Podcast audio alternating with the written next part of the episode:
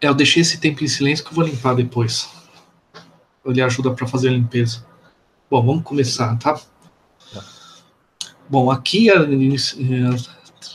transmissão iniciada. Estamos aqui de novo no, no Tnix Podcast, né? Onde que foi o podcast que eu estou fazendo para divulgar aquilo que eu, que eu desenvolvi durante o mestrado, que foi a dissertação Compêndio Musicais de Descartes, Possíveis Fontes Musicais. E hoje, nesse episódio de pergunta e resposta, eu resolvi arrumar um problema para minha cabeça, né, para variar. Né, ao invés de só pegar as, as perguntas escritas, aqui resolvi trazer a pessoa para perguntar em loco, né. É, trouxe aqui o, o Carlos, nosso hip, uh, hip, como é que é? C H três O hipster, né? É o ácido acético hipster. É, o ácido, o ácido acético. Ou o final fake do Anticast. Ah, verdade. Sempre o, o, claro, o clássico roxinol, né? Se apresenta aí, então, quem é você? Como é que é ser um roxinol, hipster? Como é que é essa vida aí? Bom, há boatos que de vez em quando eu viro gente, tipo um boto. E nesses momentos eu sou... Eu curso engenharia elétrica na Unesp de Guaratinguetá. Tem vinte anos e sou a pessoa que fica mandando mensagem pro Thiago toda vez que escuta o podcast dele. Não, só por você ter feito a comparação pro Boto já dá um certo medo, né? Porque sabe como é que é o Boto quando sai da água, né? A comparação foi infeliz. Vocês já perceberam como é que é o cara da faculdade, né? Mas faz parte da vida também. O cara que faz faculdade de engenharia fica mandando pergunta entre filosofia e matemática. Não, é, é. Vida é complicada mesmo. Assim. Então, né? É, essas, você fez algumas perguntas do. Era um episódio sobre jesuítas que você estava ouvindo? Você fez? Isso, o primeiro sobre jesuítas e Descartes. Ah, legal. E assim, você que. Até para mim ter uma noção, uma pergunta para mim, para mim mesmo, né? É. O que, que você achou, essa experiência de, tem achado essa experiência de ouvir sobre uma dissertação em podcast? Como é que tem sido para você? Ah, tem sido bem interessante, porque, embora eu tenha interesse na, em fazer uma área acadêmica, fazer carreira na área acadêmica, eu faço uma faculdade de engenharia. O que, embora tenha a área acadêmica em engenharia por si, não é o foco. Em vários momentos eu fico perdido, porque eu não sei nada de música. Você começa a falar, por exemplo, um rapsodo. Eu não faço ideia de que seja um rapsodo, como exemplo. Mas, para compensar, o meu interesse maior é entre a, entre a intersecção entre filosofia e matemática. Então, quando você fala do contexto, ainda mais sendo Descartes, é uma coisa que eu já consigo acompanhar um pouco mais e é meu foco como ouvinte. A experiência tem sido interessante e eu fico pensando como foi a elaboração disso, porque seria meio que o, o que falta, ou talvez seja interessante fazer depois, porque você está dando resultado, explicando todo o seu resultado, não um processo. Ah, entendi, entendi. Não, é, é, é, são duas áreas, né? Filosofia e música são duas áreas muito específicas, e música tem um vocabulário que é difícil para quem não é da área mesmo, né? Mas tem sido compreensível, assim? Às vezes eu desligo o cérebro. Quando você começa a entrar muito técnico em música, eu desligo o cérebro. Eu já tentei entender. Teve até alguns episódios mais recentes, você explicou um pouquinho melhor os termos, deu para acompanhar melhor. Mas quando você começa a falar muito termo, como a música estruturada, falar... Como, você ficou usando, igual eu falei do rapsodo, aí você compara rapsodo com outra coisa. Nesses momentos eu dou uma desligada no cérebro porque não rola.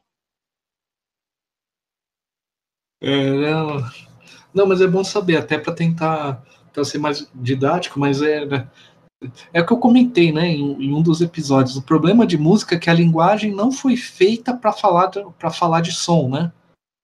A linguagem ela tem um lado visual. E aí, na, quem é da área da música, que a gente precisa tentar descrever o som... escrever algo musical, aí já vira uma complicação danada, né? Sim, eu até tenho a impressão que isso pode...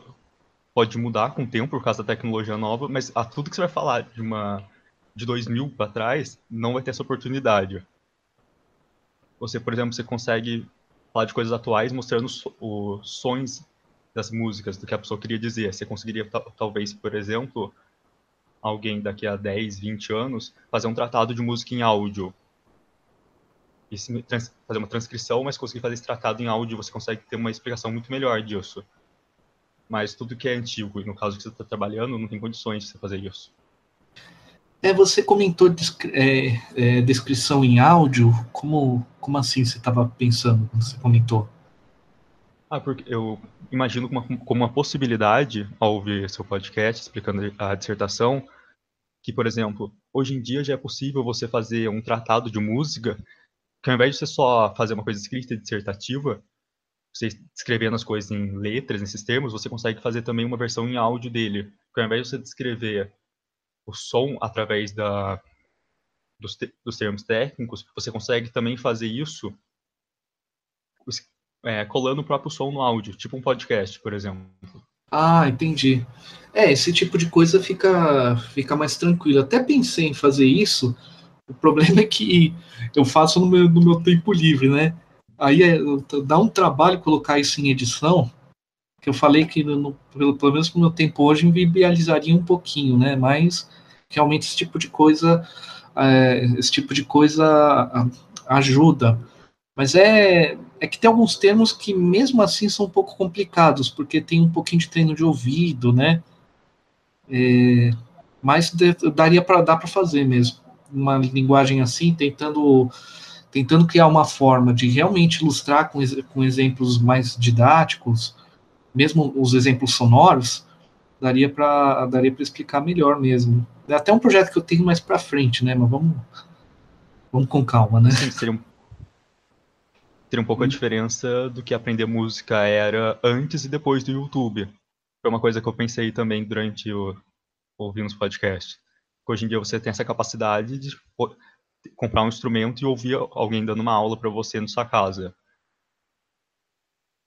Essas diferenças de ferramentas foi uma coisa que eu prestei atenção quando eu não parei de entender os termos.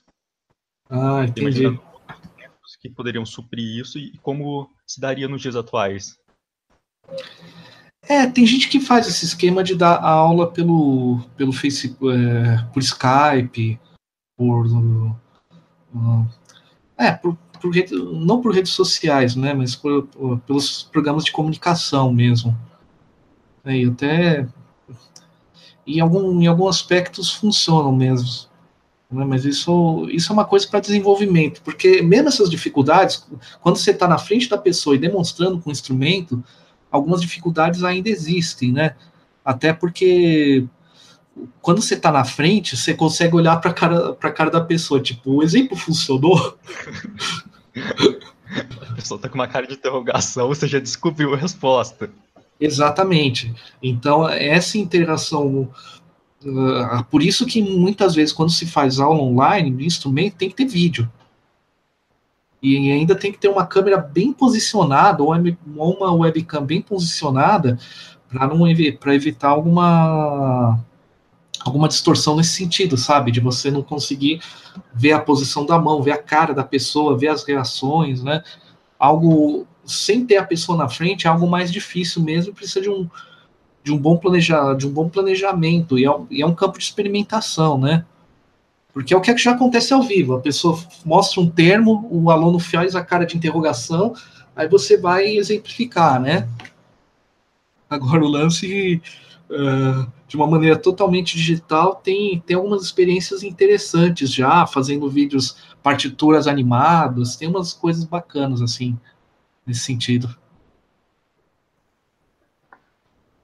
Você fez... Pode... Pode continuar. Não, continua aí, faz uma... Não, estava só querendo concluir que, basicamente, você... o que eu comparei seria... Base... O... Sua tese é limitada por causa do autor. Quem vai fazer tese de autores atuais e posteriormente também vão ter essa, esses recursos que a gente não teria. Por exemplo, você não conseguiria manter muito conhecimento a longo prazo antes da escrita, agora a gente tem internet e consegue propiciar isso também. Essa é, é a maior comparação que eu fiz.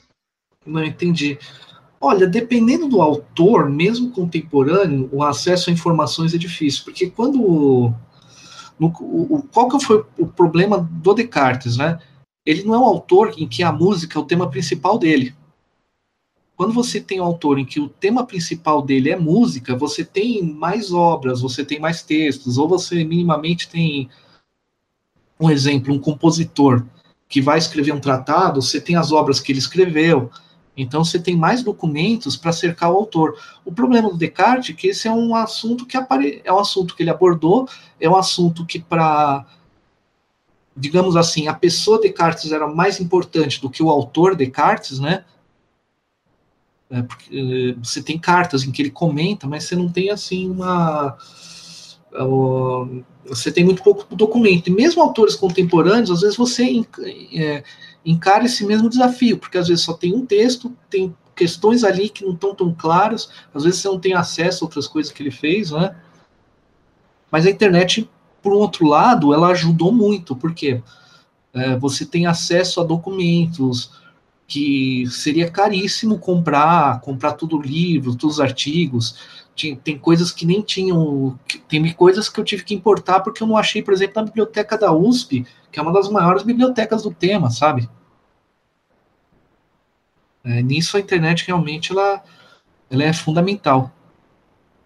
Não sei se ficou claro o... Sobre o que, você, o que você perguntou, né? E você tinha perguntado sobre o processo também, né? Que falou que você viu o, re, o resultado. E... Sim, é porque, embora entre parte do processo de você fazer a dissertação, ah, o que mais você mostra no podcast são os resultados. Eu acharia hum. interessante, por exemplo, um episódio final de mostrando como você fez ela. Porque eu imagino que não necessariamente sua hipótese inicial foi sua conclusão na dissertação. Ah, entendi. Há percalços nesse caminho. Entendi. Cara, cara antes de entrar naquelas, pergu- naquelas perguntas que você tinha feito, a gente pode discutir, até porque quando você fala isso sozinho, sem alguém interagindo, é, mostrar o resultado sem ninguém interagindo é um pouco mais fácil, sabe? É... Oi, Nilda, ela, a Nilda Alcarim, que está respondendo aqui no bate-papo ao vivo, né? No bate-papo ali do, do YouTube, para quem está tá acompanhando o Hangout. Então, a minha hipótese inicial, é, na verdade, eu entrei com outro projeto no mestrado. Eu tinha, normalmente, o, o, em pós-graduação, você entra em contato antes com o orientador, procura dar uma, dar uma investigada no tema, e procura informações sobre quem pode te orientar, né? Eu tinha feito um trabalho já sobre o Descartes na minha graduação, até porque eu fiz graduação em filosofia. E tem um professor de estética, como ele lidava com música também, comentei que eu sou músico, ele acabou me colocando para pesquisar esse texto. Na época até ele falou, olha, tem um texto de Descartes sobre música, pouco pesquisado no Brasil, quase não tem nada, só que o texto não está em português. E é difícil de achar material sobre. Você encara o desafio? Tipo, eu que gosto de arrumar confusão para minha cabeça, falei, não, beleza, vamos junto, vamos aí, né? Aí fiz o meu T C C, né? Foi um artigo que até foi publicado depois no, no anal de um congresso, que depois eu fui apresentar. Ah, mas eu, a minha problemática mesmo, o problema que eu queria investigar no mestrado, é um problema que eu tenho, que é o seguinte... problema que eu tenho, né, parece... Problema é, é boleto, né, mas sim, problema... é, para... A gente não é tão profundo assim o tempo todo, né? Tipo, nossa, meu problema, eu não posso não, dormir sem resolver. Luz, não importa a conta de luz, não importa o que Descartes disse, né? É, tipo, né, como se você acorda de manhã, meu Deus, o que, que Descartes disse sobre música, né? Não posso tomar meu café da manhã, né? Então, as coisas não são assim na prática, né? Então, eu tinha um problema genérico que era o seguinte. Todo o nosso sistema musical de hoje, ele surge no século dezesseis, dezessete, dezoito, ele se elabora nesse momento, nesse período histórico. Todo o nosso vocabulário, por exemplo, é, quando... Sabe quando alguém está fazendo rodinha de violão e tocando? Sei. Você vê, né, a pessoa tocando o violão, várias cordas simultaneamente, né? A palheta sobe e desce, ou o dedo tocando várias cordas. Isso são acordes, são conjunto de notas simultâneas. Esse sistema de composição musical, de estruturação da música, ele surge na modernidade, na, junto com a modernidade filosófica, século dezesseis, dezessete, dezoito, vai se desenvolvendo no dezenove até o vinte. Tanto a música erudita quanto a música popular. E qual que era a minha questão? Quando eu estudei filosofia, eu descobri, assim, eu, a gente estudou que a modernidade filosófica começa na mesma época. Aí foi uma, aí me deu um, uma dúvida, que foi o seguinte: a relação entre o modo de ver o mundo, que o modo moderno de ver o mundo, calcado em, em ciência, experimentação, é, partindo do sujeito, uma, uma forma que valoriza a subjetividade. Se tiver muito abstrato que eu estou falando, pode me cortar, né? Qualquer coisa aí, fica à vontade.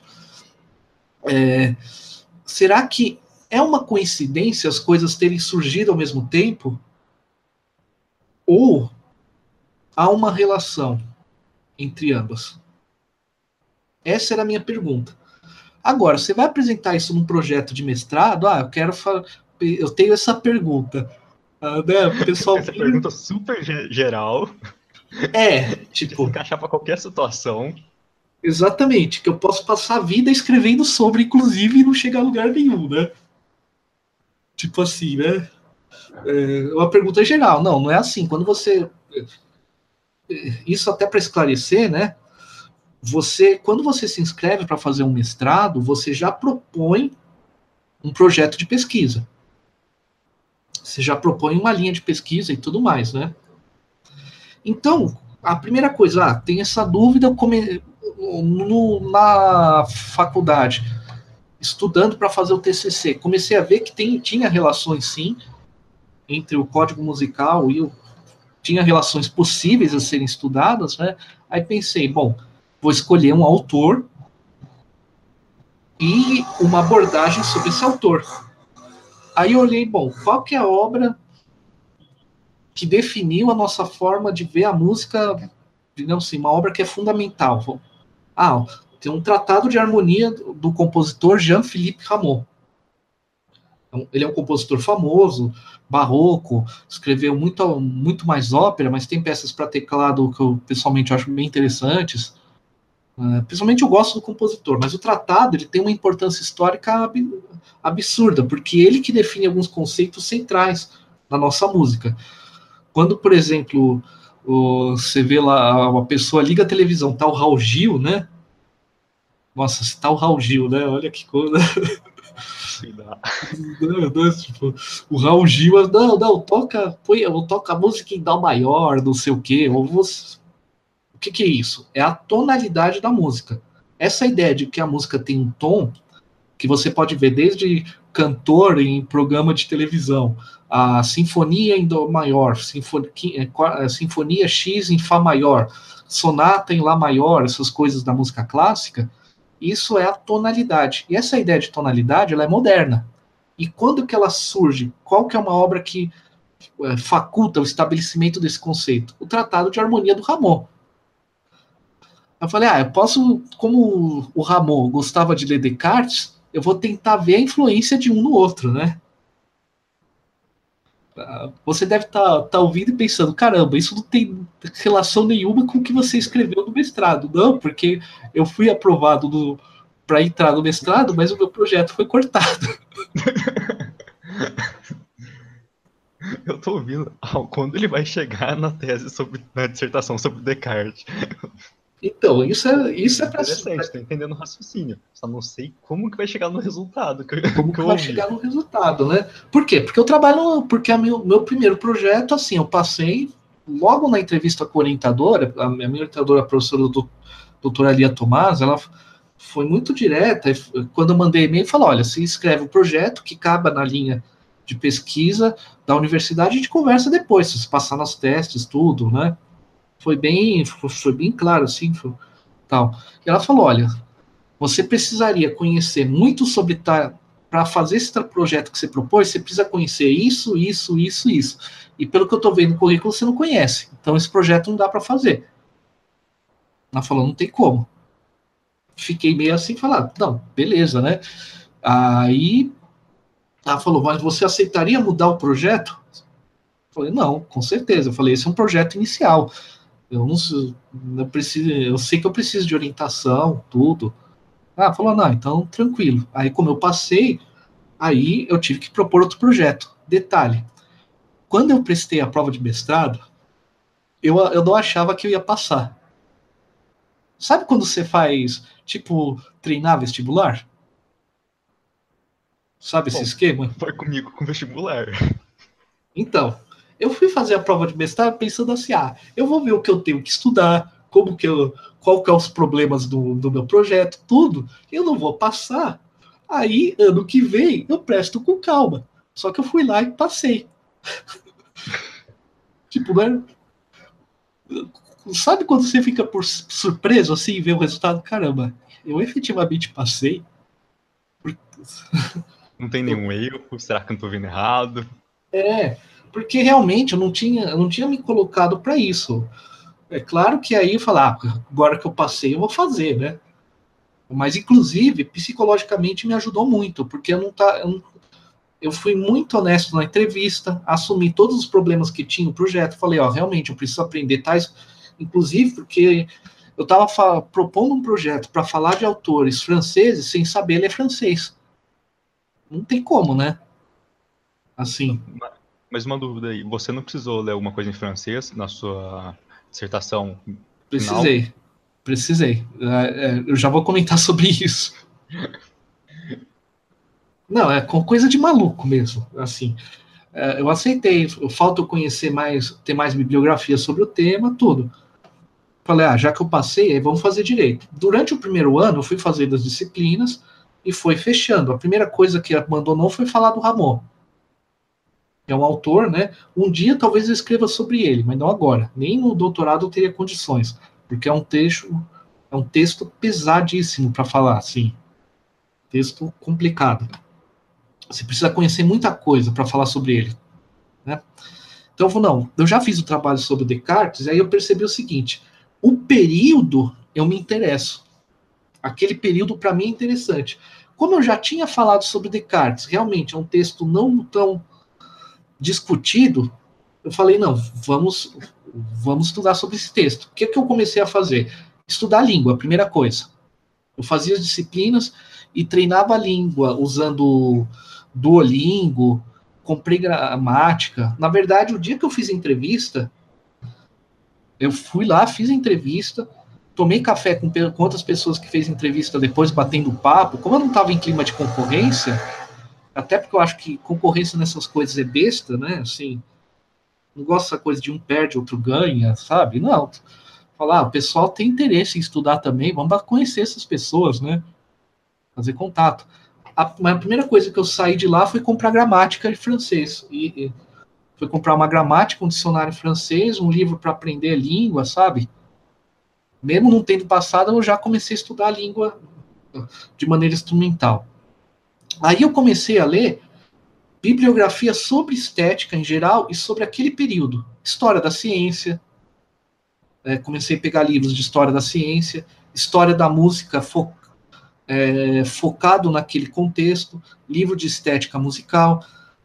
Livros sobre a relação entre a ciência moderna e a música. Ou seja, eu fui tateando em torno do tema.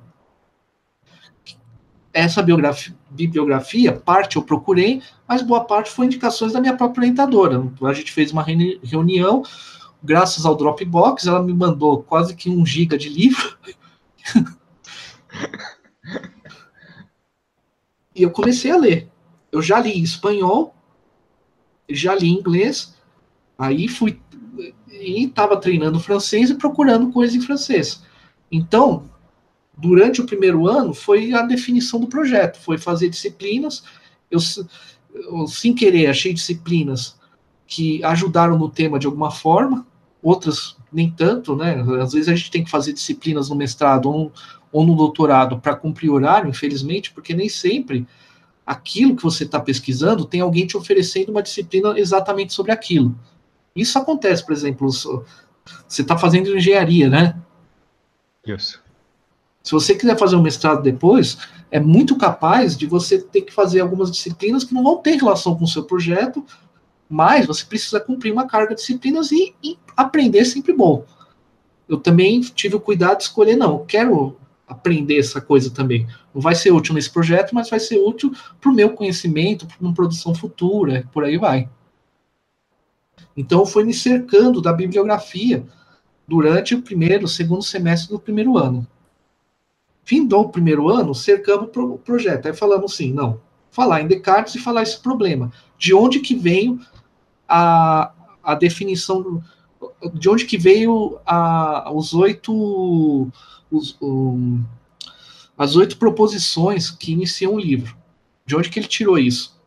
Já que, não, já que pela forma dele escrever não dá para falar, vamos pesquisar sobre isso. Como eu já tinha em mente...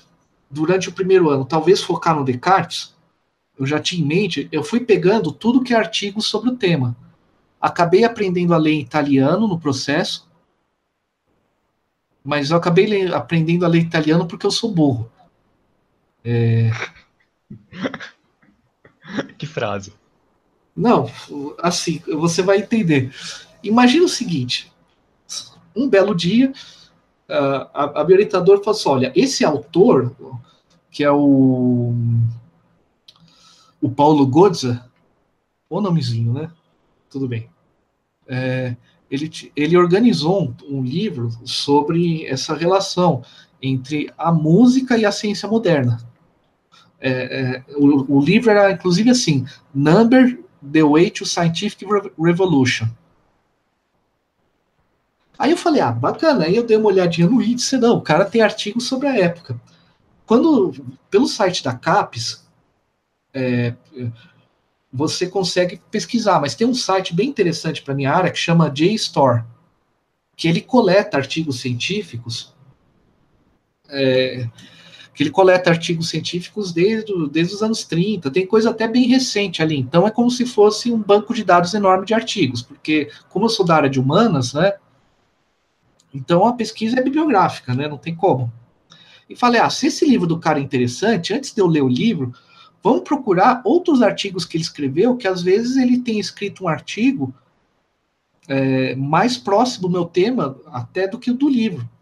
Porque, assim, esse é um lance de pesquisa bibliográfica. Alguém te indicou um autor. Ah, tal pessoa escreve sobre esse tema. Aí você procura, aí você coloca o nome dele no Google, no Google Scholar. Tem artigos que não aparecem no Google Scholar, o Google Scholar é para artigos científicos, mas aparece no Google normal.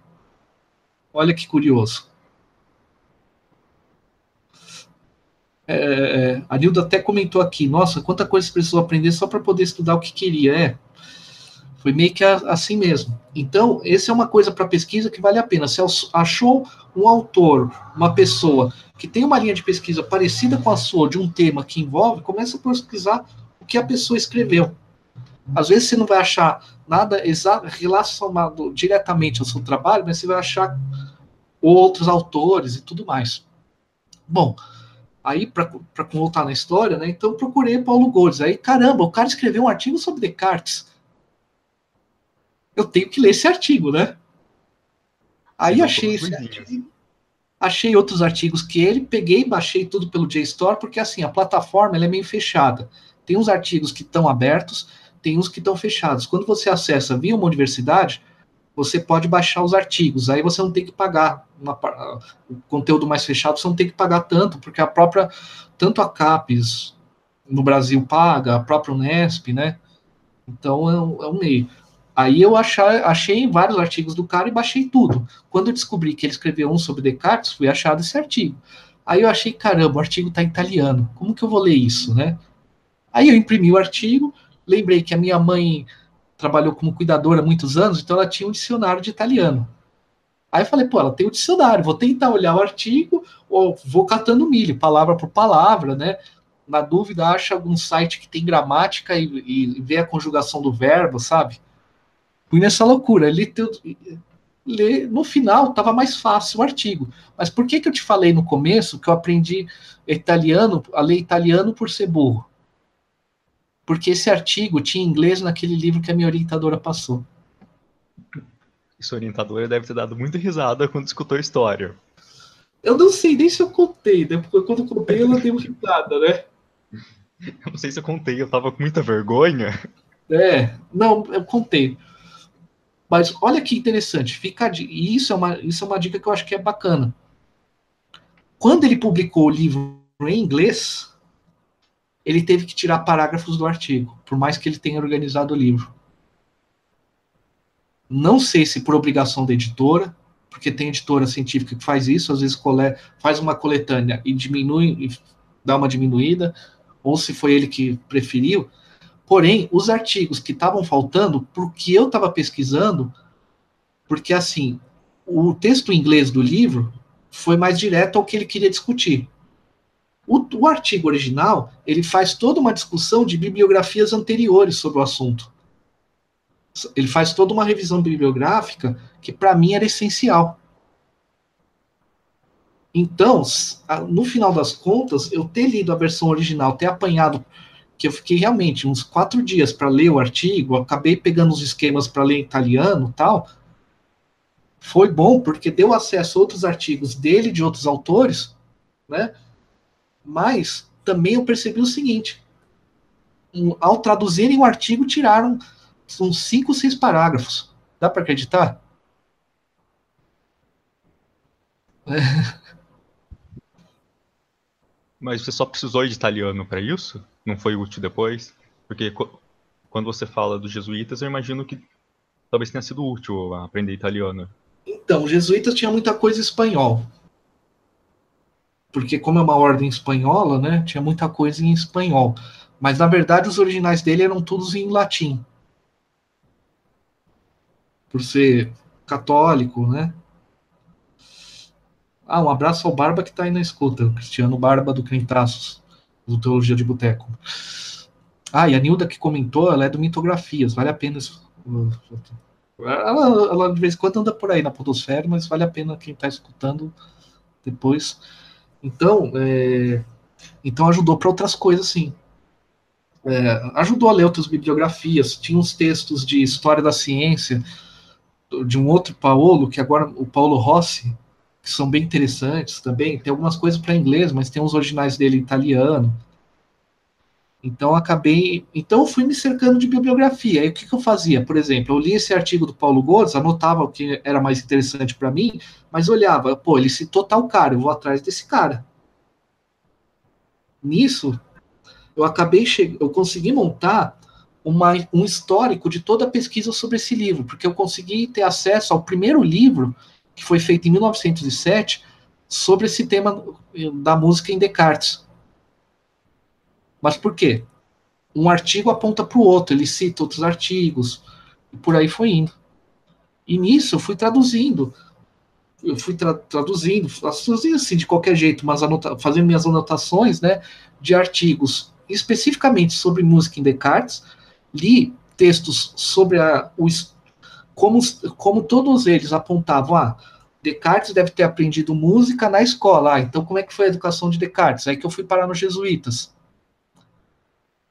Então, para responder aquele pro, pro pergunta inicial, de onde que vem os oito preposições? Bom, eu vou ter que ler tratados da época, então eu fui achando artigos genéricos sobre o, os textos que circulavam na época de Descartes, e assim foi indo, sabe? Uma questão foi levando para outra.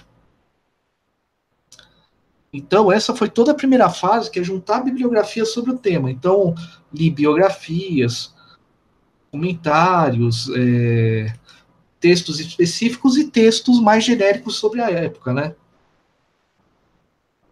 Para formular a minha hipótese, eu tive que comparar, eu, eu tive que, assim, tinha, tem muito tratado na época. Tem muito tratado mesmo. É, muita gente escreveu sobre música. Não, se eu tentasse consultar tudo que ele poderia ter lido, não dava conta. Aí eu tive que cortar a hipótese. Então, por exemplo, o que, que, é, o que, que todos os artigos apontam? Fui atrás desses nomes. Arlino, que escreveu italiano, Então eu tive que ler o tratado dele em italiano, acabou ajudando por isso. É, o Francisco de Salinas, que depois eu fui... que um artigo indicava, mas quando eu fui ver mais a fundo, pô, o cara é de Salamanca, e eu li em outro lugar, pô, a maioria dos métodos estudados em escola jesuíta era de onde? Salamanca e Coimbra. Ah, então tem mais uma indício. Então, dessas leituras foram surgindo os textos, eu fui fazendo cruzamentos até chegar àquilo que eu apresentei. Aquilo, aquilo que apresentei. Então foi muito esse método de olhando, lendo aqui, ali, lendo coisas relacionadas, mas um pouco afastadas. Me ajudou muito que eu escolhi algumas disciplinas sem querer. Uma delas foi uma disciplina com o professor Marcos Pulpo, que era sobre tratados musicais de polifonia do século quinze para trás, do século dezesseis para trás, da polifonia renascentista, o contraponto imitativo, que realmente era sobre esse, abarcava esse tema. E eu dei uma loucura de fazer uma disciplina sobre filosofia medieval. Foi uma loucura, porque assim, todo mundo que estava ali nessa disciplina lia os textos direto, estudava os textos tudo direto do latim, eu não sabia nada de latim, tive que arrumar um dicionário. Mas aí, nessa, lendo um livro aqui, surgiu um elemento, pô, sobre a questão do, da tradução da palavra prazer, né? Que eu comentei em um dos episódios, porque em latim você tem diferentes termos para falar do prazer. Aí, caramba, se Descartes escolheu um, e os outros caras que ele comenta escolheram outro termo, tem alguma relação com isso. Então, essas coisas que foram ajudando, as disciplinas que foi fazendo, e a leitura bibliográfica. Muita coisa, minha orientadora passou muita coisa, e eu fui atrás de outras coisas, sempre seguindo pista. Ah, um artigo comenta esse cara, eu vou ler o artigo que esse cara comentou. Você comentou da tradução. O Descartes tem algum... teve as coisas publicadas em latim? Ou você conseguiu acesso às publicações originais em francês? Ou alguma tradução feita por ele mesmo? Então, desse texto, ele escreveu em latim. Ele escreveu, ele, porque era uma correspondência, né? Dele com um amigo dele. Então, ele escreveu em latim, porque o amigo dele era holandês, a língua que tinha... o latim era o inglês da época, sabe? É, tem uma tradução contemporânea do Frederic Bouzon para é, o francês. Eu também chequei com uma, informa, com uma tradução em espanhol. Eu, depois eu descobri que tinha uma brasileira, que tem um brasileiro que traduziu, né, o texto, até cito, mas eu não tive tempo de analisar a tradução dele. Porque é complicado, você tem que fazer escolhas. Os termos musicais de hoje não são mesmo os termos musicais da época, então, como já estava muito no final do processo, eu falei, não, eu dei uma olhadinha na tradução que fez, mas não, vamos me basear nos textos mais originais, porque eu teria que analisar se a tradução foi boa também, né? Depois, sim, eu, eu acabei achando uma tradução em italiano, que depois ajudou a ver algumas coisas. Teve um professor que me passou uma tradução em alemão, que, putz, alemão não dá, né? Isso... Mas já que eu falei dessa parte, é porque, assim, tem dois artigos que eu tive que catar milho em alemão para ler. E aí até o Google Translator ajuda um pouco, sabe? Mas aí é abrir dicionário. Por quê? Dois nomes importantes da área de musicologia, dois alemães que são importantes nessa área, escreveram sobre o tema. Então não tem como eu não ver o artigo. Só que como todo mundo, todos os outros artigos que eu li referenciavam esses caras, eu já tinha uma ideia do que eles falavam, eu já tinha uma ideia do tema que eles estavam discutindo, e as citações que eles faziam, quando eles citavam, eu ia direto no Descartes. Então isso ajudou a catar milho para entender esses artigos em alemão. Aí um professor da qualificação falou, ah, não, já que você citou, eu vou te arrumar a tradução em alemão que eu tenho do texto. Ah, obrigado. Aí o que eu fiz? Eu li em francês, aquilo que eu precisava citar com mais força. Eu olhei o texto em latim, um dicionário, buscando gramática na internet, tipo, ah, o que que tal conjugação significa, o que que é tal tempo verbal, aqueles trechinhos, que eram mais essenciais, e comparava com o espanhol e o italiano para ver o que, como que eles escolheram traduzir para mim entender melhor o texto. Mas eu não fiz assim. Por mais que tenha um anexo ali de tradução, não é uma tradução de um tradutor, né? Uma tradução para quem está lendo a dissertação ter um acesso, né? Porque mesmo que a pessoa seja da área, não dá para obrigar ela a, a, a pegar um texto em outra língua para entender a sua dissertação, sabe? O, digamos assim, o avaliador, a banca de exame, de exame até pode fazer isso, mas ninguém que vai consultar, eu tenho que propiciar que a pesquisa fique acessível a outras pessoas, né? Mas assim, deu para entender um pouquinho do método que foi fazendo? Deu, agora ficou bem mais claro do que, do que simplesmente ouvindo os outros episódios. É, porque foi basicamente isso, né? Eu peguei, fui, fui buscar a bibliografia, lendo bibliografia ali e aqui, eu fui me cercando de informações para achar a hipótese. E parece que não, mas em área humana tem algumas coisas que ajudam muito, que é o quê? Primeiro essa coisa, isso em qualquer área. Você vê um artigo, vê quem o cara citou, mesmo que ele goste ou desgoste do artigo, vai atrás do cara. Eu peguei artigo ruim, eu até cito no, no episódio de introdução, eu citei um artigo que era muito ruim, mas é o primeiro que você acha na internet, né?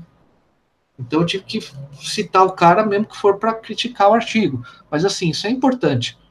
Você não tem que concordar com tudo que os outros... Você está fazendo uma pesquisa, você lê o que as pessoas fizeram, tenta analisar como eles chegaram àquela conclusão, para você ver se com quem você está lendo você concorda ou não, para discutir. Às vezes até um artigo que chegou a uma conclusão errada, uma conclusão que você considera equivocada, né, digamos assim, é, te leva, através daquilo que ele cita, de como ele falou, você pensar melhor aquela situação. Então, mesmo um artigo que você não concorda, te traz muito. E é dessa forma que fui fazendo. Então, fiz uma análise, o que a gente chama em filosofia, de uma leitura estrutural. Leitura estrutural é assim, você pega o texto em filosofia e vai marcando como o argumento é construído. Tipo, de onde ele sai para onde ele chega. Né? Eu fiz essa análise daquilo que era mais importante para mim trabalhar, né? E fui atrás de bibliografia, tanto específica de pessoas e, e vendo o contexto, né? Às vezes você vê, a, você vê textos de pessoas que eram importantes no contexto, que não tem nenhuma relação, você pode não ler o original, mas se ler um artigo sobre, aí o artigo te ajuda, pô, eu preciso me aprofundar, ou não, não preciso me aprofundar sobre esse tema por causa disso, disso, daquilo. Então é dessa forma que eu fui construindo a hipótese. Pelo que me pareceu, o, sua hipótese inicial caindo pela falta de requerimentos, você continuou na mesma área, que eu digo mais o período. Isso. E pegou o que, se, que te interessou à medida que você se aprofundou nessa área. Exatamente. Eu fui pegando coisas. Teve coisas que eu li que até deu margem a, a fazer algum artigo científico mais para frente, mas a pesquisa é assim mesmo, né? Você lê um monte de coisa... De, de coisa para escrever um pouquinho, né? E foi uma coisa... E sabe uma coisa que foi interessante? Isso eu acho que vale a pena comentar. É, no momento, eu me senti, digamos assim... Isso é uma coisa psicológica, mas que eu acho que às vezes as pessoas... Alguém que possa estar ouvindo pode passar. Parece bobeira, mas tem muita coisa que é muito difícil da gente achar no Brasil. É, o país não tem recursos, ninguém tem muito dinheiro, mesmo, né, é, então, além de umas situações pessoais que eu tive, meu pai faleceu durante o, durante o processo do mestrado, minha mãe ficou doente, uma série de questões de saúde e tal, aí aquela pressão do, que a pesquisa científica faz, né, o, o Dragões de Garagem fez um É, fez um episódio muito legal sobre saúde mental e pesquisa e vida acadêmica, que vale a pena escutar, né, para quem está ouvindo. E, mas teve um momento que eu pensei e falei, cara, eu tô um cara no Brasil, por que que eu vou me meter a falar de um assunto que não tem muita coisa em português, né? Depois eu falei, não, não, exatamente porque eu sou brasileiro, eu tenho, posso mexer, eu, eu, não, eu tô fora da Europa. Eu não tenho um olhar viciado de alguém que está na França e só cita francês, por exemplo, que isso é uma coisa que às vezes que eu comecei a perceber, que em países mesmo um pouquinho mais periféricos, o pessoal se arrisca a ler fontes diferentes. Já o próprio europeu já não faz muito isso, como ah, o filósofo Descartes é francês, então eu vou ler só o que tem em francês, e deixo de lado, às vezes, o, o cara que é mexicano, sabe, que, que é latino, ou, ou que é espanhol, por exemplo, por aí foi indo. Isso é uma coisa que vale a pena, às vezes, a gente, não é porque o Brasil é um país que é um país rico, mas por as questões políticas, é um país com economia emergente, tá? Hoje está fraca, mas assim, país de recursos, tal, mais que pelas questões políticas sociais a gente estava tá mal, que a gente não tem condição de pesquisar. Às vezes, inclusive, esse olhar de fora ajuda pra caramba. Durante a dissertação, você encontrou mais pessoas com, que pesquisavam temas tão específicos, parecidos com o seu, no caso? Já que você mencionou, tipo, eu sou um brasileiro que não tô e não tem quase literatura nenhuma no Brasil. Há, outros, há pelo menos outras pessoas em grande depois, número pesquisando a mesma coisa? Olha, no Brasil, depois eu achei dois pesquisadores trabalhando sobre o tema. Um que fez a, tra a tradução e o outro que fez uma, uma tese de... Eu até cito no trabalho, eu não, não lembro, não vou me lembrar de cabeça agora, mas ele tem um brasileiro que fez na, Uf na U F O P uma tese de doutorados sobre o tema. Mas assim, essa relação entre música e filosofia é, é difícil. Por quê? Filosofia é uma área muito específica, música é uma área muito específica. A intersecção entre ambas é complexa. Eu fui fazer no Instituto de Artes porque a pessoa, porque eu verifiquei que era mais fácil dar continuidade essa, fazer essa pesquisa com alguém no Instituto de Artes, no curso de música, do que no curso de filosofia, por exemplo. É uma área muito pequena. Quando tem eventos sobre o tema, você conhece todo mundo. Eu fui em dois eventos, dois congressos, você vai três, quatro congressos, você começa a achar as mesmas pessoas. O tema é muito específico. E mesmo na França, como é um texto considerado menor do Descartes, o que eu acho meio problemático para quem quer estudar o Descartes, digamos assim, o pensamento do Descartes, é, é uma obra tida como menor. Então, é uma obra muito deixada de lado, porque, assim, tem milhares de coisas sobre Descartes. É uma coisa, eu acho que é impossível, por exemplo, sei lá, você vai pegar o livro mais famoso de Descartes, Discurso do Método, ler tudo que se escreveu sobre o Discurso do Método no mundo é impossível. É muita coisa. Tem gente escrevendo sobre isso desde que o, desde que o cara publicou o livro, sabe? Não tem. Você vai ter que fazer um recorte, não tem jeito. Mas nesse livro eu consegui ler quase todo mundo. Teve artigos que eu sei que existem, que eu não achei porque, por uma questão geográfica, que não, não, teria que viajar para fora para achar artigo. Então, é, porque o pessoal deixou de lado mesmo. Houve, inclusive, quem queria retirar das obras completas de Descartes esse livro, que eu acho um absurdo. Como você vai fazer, você vai tirar, você vai publicar obras completas sem um livro? Né, tipo... Você vai publicar obra completa das Crônicas de Gelo e Fogo do George R. Martin e tirar um livro que ele escreveu? Não faz, não faz isso, né? Mas tem algumas pessoas. Poucas, mas tem.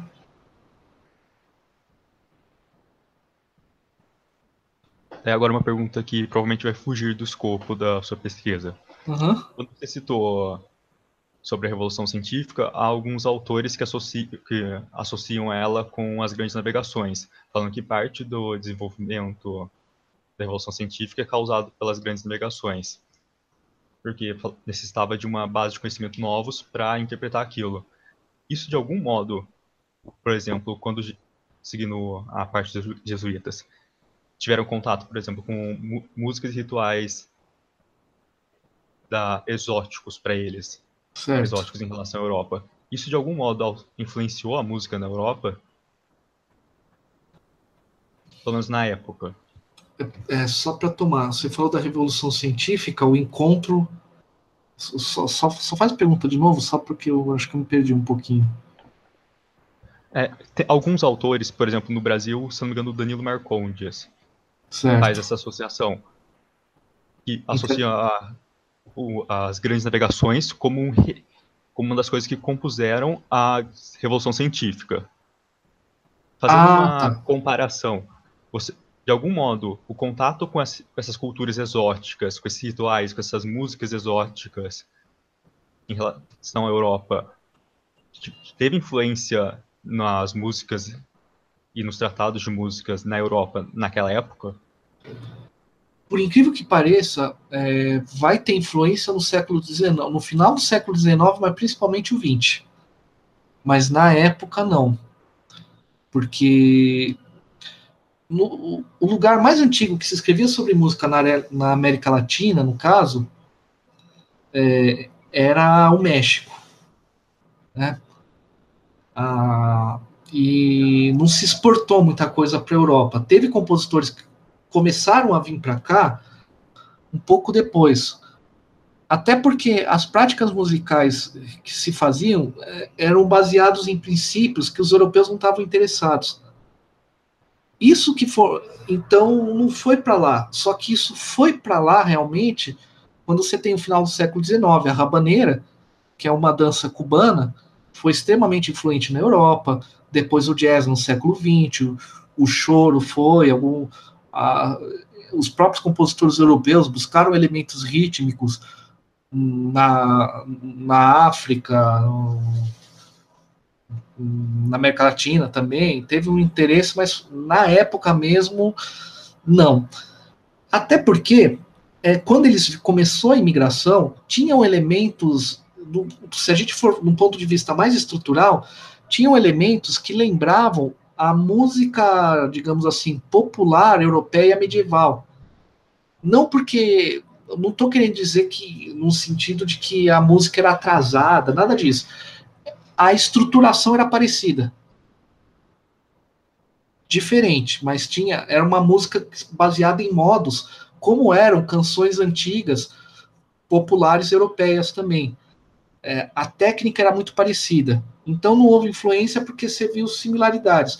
E, e o que aconteceu? Eles também colocaram todo um verniz europeu. Tem um trabalho do Marcos Roller sobre os jesuítas no Brasil, que é muito interessante para a história da música, o como há uma relação entre a presença dos jesuítas e a formação da nossa música brasileira. Então essa influência veio muito mais depois.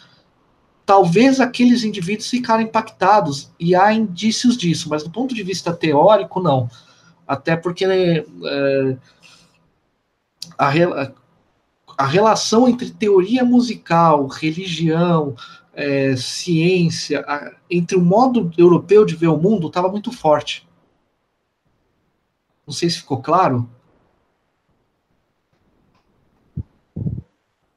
Peraí, pelo que eu entendi, a, houve alguma influência, mas mais tarde, e é capaz, que, e pelo que a, algumas pesquisas apontam, a, ocorreu com, mais o contrário.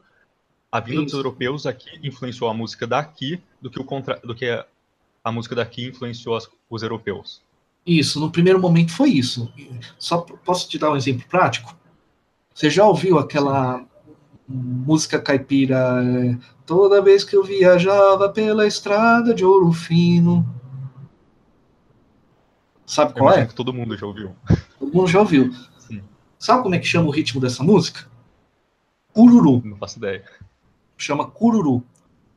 Por que cururu? Porque existe um passo, um... Nossa, eu ia falar um pássaro, pelo amor de Deus, um sapo, que é o cururu, o jururu, dependendo da região do Brasil. E os índios da região de São Paulo dançavam juru, cururu, cururu em lagoas que tinham muito esse sapo.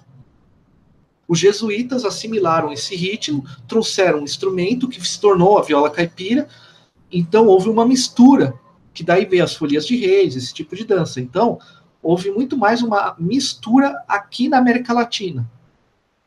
Isso em toda a América Latina. Boas partes do muitos ritmos caipiras têm origem indígena. E afro também, né? Principalmente o batuque.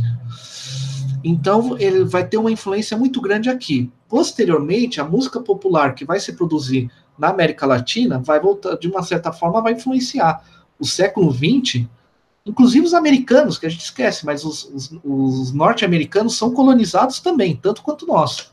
Eles não se acham assim, mas são, né? Não é? Mas... Agora isso é uma discussão que está fora do meu escopo. É, mas assim, o jazz, por exemplo, quando chega no século vinte, a música latina, a música americana, o que, que é a música popular europeia hoje, se não reciclagem de música popular amer... norte-americana e latino-americana? São variações do rock, do rap, fora a música, fora a música techno, que é algo mais... E mesmo assim, olha, uma parte do techno é meio americano também. Tem um elementos europeus, mas a música popular meio que... Tipo, eles nos colonizaram, depois a, a nossa música colonizou os europeus, né? De uma certa maneira. Parece, parece que não, mas é, é curioso. Mas na época, não. Na época que ocorreu, não, essa influência foi muito mais do europeu aqui. E misturando, né? Porque... Foi a mistura que foi feita. A Nilda fez uma pergunta no YouTube. É, eu tinha visto agora. Pode ler a pergunta da Nilda? Até pra... A Nilda Alcarim perguntou: você não acha que a nossa cultura universitária é avessa a traduções, exigindo dos alunos o conhecimento de mais de uma língua estrangeira? Isso não torna necessário conhec... Isso não torna o conhecimento mais elitizado que o necessário? Olha... Em relação às graduações, é, pe- pegando a área de humanas principalmente, as graduações poderiam valorizar um pouco mais, sim, na minha opinião, aí é uma opinião mesmo, você usar traduções, porque no momento da graduação você está vendo o conhecimento geral, né? Então, por que não ler, por que não ler a princípio em português? É claro que muita gente inicia pesquisa científica nessa área humanas, de humanidades, inicia ali na, inicia na própria graduação. Mas na graduação acho que é importante ler traduções sim, porque não dá tempo de ver tudo. O problema é que a tradução é muito complicado, e às vezes... Há uma questão de que artigo científico quase não é traduzido, isso em todas as áreas. Até por causa de tempo, porque o tempo de, a pessoa que vai traduzir demora muito tempo para fazer isso. Então, você não consegue traduzir um artigo científico quando ele é atual, sabe? Isso é, isso é uma coisa muito complicada. No caso, dependendo da pesquisa que você vai fazer, é, tem questões de traduções que são muito complicadas.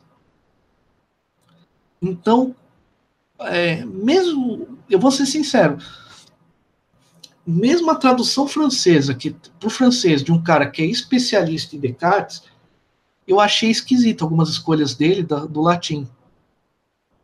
Eu entendi o que ele quis fazer, mas... É, por exemplo, às vezes no lugar de tra- traduzir a palavra dança, em alguns momentos ele citou uma dança da época. Faz, com, faz o contexto, mas eu fiquei meio assim, tá, mas a palavra que tinha no texto original é dança. Então você tem um problema que nem sempre uh, nem sempre as traduções são bem feitas. Então quando você vai fazer uma pesquisa muito específica sobre um tema, você acaba precisando A, a, a aprender um pouco da língua. É que assim, aprender a ler um texto não é aprender a falar a língua. Eu sou, eu consigo ler alguma coisa italiano, mas sou inca- alguma coisa técnica, mas sou incapaz de ler um livro de literatura italiano, escutar ou conversar. Então tem, você não precisa ter um domínio completo da língua. Um pouco básico ajuda. Há um problema de elitização? Ah, mas é, é complicado, porque principalmente quando você vai fazer uma pesquisa mais profunda, é, é que nem aquela questão a, a, é, que há um tempo atrás foi, foi divulgado por aí, que tem um problema na tradução do, do Homero, que, tradu, que o cavalo de Troia, na verdade, é um barco. Tem um, tem um artigo sobre isso. Então, quando você vai fazer essa pesquisa acadêmica mais profunda, você precisa ver o original. Agora, na graduação, eu acho que eu não acho tão necessário, não. Eu acho que na graduação o ideal era até ler os filósofos em português mesmo, no caso da filosofia. E depois, se você for se aprofundar, você procurar a língua original, se for o caso. É, antes de eu falar uma coisa, no ponto que você comentou da, dos problemas da tradução, de você ter termos muito complicados, não é o caso que se resolve, pelo menos pa- parte deles, com notas. Porque às vezes eu sinto essa, esse problema, que as pessoas não colocam, poderiam colocar uma nota de rodapé e resolveria a questão. Não, ah, esse termo aqui pode, pode, pode ser traduzido de duas formas. Eu escolhi esse por causa de tal e tal motivo. Uhum. Eu vejo isso em alguns livros e parece que é um jeito muito bom de você resolver. Você não está nem uhum. ditando uma tradução, você está explicando o porquê e você está adicionando mais conteúdo nessa tradução que deixa a obra parecida com o original. E esse é o ideal, isso é uma tradução mais técnica, esse é o ideal mesmo, porque aí você deixa o leitor, você coloca os problemas, de passo, você passa para o leitor o tradu- os problemas daquela língua, né? Os problemas de fazer aquela tradução. Então você pega a ambiguidade da palavra original com muito mais facilidade, por aí vai. É... é... E nesse caso, ajuda muito. Mas eu acho que, assim, na graduação, na graduação não teria problema em ler outra língua. É que quando vai fazer essa pesquisa... É que tem um ponto que, por exemplo... Uh, é que, às vezes, você consegue gerar uma hipótese, nesse caso de estudo de mais da área de humanos, você consegue gerar algumas hipóteses melhor quando você vê o texto original, porque, às vezes... uma escolha de tradução que não foi feita, mas que era cabível, gera uma hipótese para você, né? Mas eu acho que depende, mas assim, eu acho que depende muito da pesquisa mesmo, eu acho que não tem uma resposta definitiva. Há um certo preconceito mesmo, isso é verdade. Primeiro, há um preconceito contra comentadores em português. É uma coisa muito triste, pelo menos na área de filosofia, acho que é tranquilo isso, que às vezes você lê... Você lê as referências bibliográficas, pô, eu já li te- tese e dissertações muito boas sobre um tema, e quando fui ver as dissertações, pô, mas tem outro brasileiro que escreve sobre esse tema, que escreveu antes e que daria um diálogo bacana. Você tem muito esse preconceito e acaba indo para um excesso de literatura estrangeira, que às vezes seria desnecessária. Desnecessária não, mas assim, é, tem bons comentadores em português, tem muita gente boa produzindo no, no Brasil também. No meu caso específico... É aquele negócio. Pode falar. A gente, é aquele negócio, a gente pega um estrangeiro para fazer análise, por exemplo, sociocultural do Brasil, mas a gente não tem capacidade de pegar um Milton Santos, por exemplo. Uhum. Isso que eu tô falando, Milton Santos, que é um nome gigante na geografia. Não, é. Não é mesmo. Como eu falei, eu só não, eu só não, tra- não trabalhei mais. Esses, essa tradução em português eu acabei não trabalhando porque eu descobri ela muito no, no final do jogo, sabe? Teve um livro mesmo do Boécio que eu usei uma tradução que foi feita para o português. Eu só comparei uma outra palavra em latim só para checar uma hipótese que eu tava, que depois eu descartei, né? Que eu nem leio, tenho que pegar as anotações, mas assim... É, mas eu usei... Um, Eu, teve um texto italiano que eu usei também, uma tradução em português, eu até cito, só os do Descartes mesmo, eu só não citei esses dois brasileiros, porque um, a tese ficou disponível, tipo, três meses antes de eu defender, aí não dá, né? Perto da defesa já não dá tempo, né, de ver com calma. E o, e o outro porque eu queria checar primeiro como é que estava a tradução, antes de, antes de afirmar alguma coisa. Mas é aquela questão, depende muito, assim, eu acho que para conhecer os autores, ler traduzido. Para fazer um estudo, tipo, se aquele texto, não, se você não está estudando aquele texto, mas você está estudando um problema que perpassa aquele texto, lê ele em português mesmo, não tem necessidade de tradução às vezes. Ah, eu particularmente acho que o problema é que você parte do princípio que as pessoas sabem outras línguas. É. Da universidade. Você parte do do princípio que se você levar alguém para fazer uma palestra em inglês, todo mundo vai entender. Não vai, não vai existir problema, por exemplo. Isso que eu tô falando de inglês, uma língua fácil. Uhum. Acho que esse é o maior problema, você partir desse pressuposto. E não de que você, por exemplo, fazer um estudo em literatura sobre Shakespeare. Você não tá partindo... Nesse caso, você vai precisar saber inglês para ler, uhum. ler a obra original. Diferente de, ah, vou fazer uma aula sobre Shakespeare, eu tenho pressuposto que todo mundo aqui consegue ler o texto em inglês. Não, isso é... Não, isso é verdade. Tem esse, tem esse tipo de pressuposto mesmo que é muito complicado. O ruim da área de música é que tem muita pouca tradução mesmo. Como o próprio músico lê muito pouco sobre teoria musical, isso é uma realidade, tem uma briguinha entre o músico prático e o, e o pesquisador teórico, né? Que é uma briga besta que tem na academia, que tem... Na academia não, tem no dia a dia, infelizmente. Apesar que tem, muito pessoa, tem muita gente com a cabeça mais aleijada que vê que isso é besteira, né? Mas tinha essa encrenquinha aí, histórica, aí tem muita pouca coisa traduzida. E como o músico às vezes lê pouco sobre música, não vale a pena você traduzir e lançar no mercado brasileiro. Aí vira uma beleza. Em outras áreas você acaba...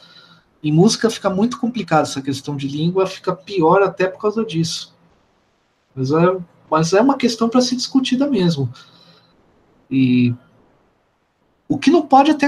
Esse, o que a gente faz é errado mesmo, concordo com você. Pressupõe que as pessoas são obrigadas a conhecer outras línguas, concordo com a Nilda também, se elas não são obrigadas a conhecer outra língua. Não, claro, não sei que ela estude ler aquela língua, né? A pessoa que vai estudar literatura alemã e... Né? Mas assim... Apesar que na graduação, por que ela não pode fazer um projeto de graduação com tradução, né? É um projeto de iniciação científica, não é um projeto de mestrado, de doutorado, né? Mas que muitas vezes nem aí o pessoal deixa. Também a gente não pode se isolar só em leitura em português, porque é, os americanos, eles têm um problema grande na área de agricultura, que é o seguinte, muitos artigos muito bons feitos nos Estados Unidos foram refutados por latinos, americanos e por europeus. Mas sabe qual é o problema? Ninguém lê. Os, os próprios americanos não leem, então dá a impressão que certas técnicas agrícolas funcionam no mundo inteiro, segundo a visão deles, porque eles não leem nada que não esteja em inglês. Então você vira um outro radicalismo complicado também, né? Em matemática ah, tem uma piada que é que, o, que tudo que você descobre em matemática um russo fez antes, porque ninguém leu os russos. é, bem, é bem possível. Então você tem esses, você tem esses dois problemas. A vantagem que hoje está se estabelecendo, mesmo na área de música, de quando se publicar, sei lá, tornar o inglês uma língua acadêmica, tem uma vantagem por isso, mas assim, tem temas tem temas que não são desnecessários. Quando eu falei assim, desnecessário, porque assim, já vi casos de gente em graduação querer que os alunos leiam o livro obrigatoriamente em outra língua. Não. O cara está começando a estudar aquele tema, ele não está pesquisando o tema, ele está estudando, ele está lendo, aprendendo, não tem que obrigar a ler tudo, né? Ou então, bota, que... ou então faz, tem, uma, tem até uma faculdade de filosofia que eu achei extremamente interessante, que é uma faculdade católica aqui de São Paulo, da cidade de São Paulo, não é Guarulhos, que assim, ela bota as línguas na graduação. Aí você pode, você teve uma disciplina daquela língua, né? Uma disciplina obrigatória daquela língua, aí você pode exigir, né? É coerente. Aí é coerente, né? Tipo, a pessoa pagou a graduação e tá lá fazendo... E, e tem lá... É, que eles fazem um esquema, assim, é, é aula obrigatória de latim, de grego, aí tem duas, duas línguas estrangeiras optativas. Assim, você tem que escolher alguma para fazer, sabe? Mas eles, a própria, o próprio valor da mensalidade já está ali, sabe? Não tem, não é um curso que você vai fazer fora, em outro horário, não. É, aí é bacana. Eu acho que o maior problema do que a Nilda comentou é o desdém o que, as, que as pessoas geralmente vão ter com essa pessoa que não sabe mais de uma língua. É. Não, isso Porque é um se, problema. Se você considera como pré-requisito e você tem uma cultura universitária predatória, quem não tem aquele pré-requisito não é digno de estar naquele lugar. É. Não, isso, não, isso é um problema absurdo, né? O que leva a esse tipo de coisa, você não citar Eu fiz até um esforço para, quando possível, citar um brasileiro antes de citar, só se, sabe assim, se não tem jeito, se eu não conseguir achar, pode ter sido só um erro meu mesmo, porque não tem, eu acho que não, a gente tem que tratar todo mundo como igual. O brasileiro é tão bom quanto alguém lá de fora, não é porque ele não sabe outra língua que ele é pior. Tem... E é muito predatório, e é muito predatório mesmo. Tem um, eu achei interessante que tem alguns cursos, por exemplo, de análise de sistemas, que é uma área em que é tudo, é tudo inglês também, né? Mas eles põem uma, duas, dois semestres de inglês na grade curricular. Aí é coerente, né? Administração com inglês na grade curricular também. Vê o quê? Já vi cursos de administração com inglês administração. na grade curricular também. Não, aí é bacana. Tipo, ah, não, vamos precisar de outra língua? Ok, então a gente bota vocês para ensinar. Agora, dizer que alguém é mais culto ou menos culto por saber ou não saber línguas, isso não tem nada a ver. Até porque tem macete para ler instrumental. Se você aprende... Tem técnicas... Isso é uma coisa que eu tive... Eu tive um semestre de espanhol na minha faculdade de... que eu fiz de filosofia, era uma disciplina que podia fazer, e eu fiz, fiz de inglês e fiz de fiz seis meses. Tem técnica para ler instrumental, não é que você conhece a língua, tem um monte de gente que fala, não, eu falo tantas línguas, não, você sabe ler. Eu não sei nem falar português direito, mas eu... nem escrever português direito eu escrevo, muitas vezes. Mas eu aprendi técnicas que possibilitem que eu dou uma lida e que eu consiga entender textos em outra língua que eu não conheço profundamente. É técnica. Significa que eu saio... Até aí eu podia saber falar fluentemente dez línguas e até aí saber só falar. Isso não, não fala, não diz nada. Não é julgamento de valor, né? Mas é o... como que entra, em, em, é, aquela análise que a gente tem que fazer, o problema estrutural.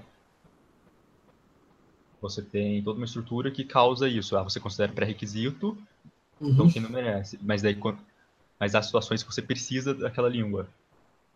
É.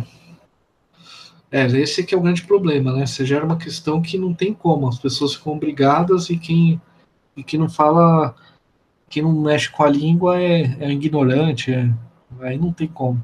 Mas isso é um problema estrutural mesmo, por isso que eu acho que até deveria ser obrigação, assim.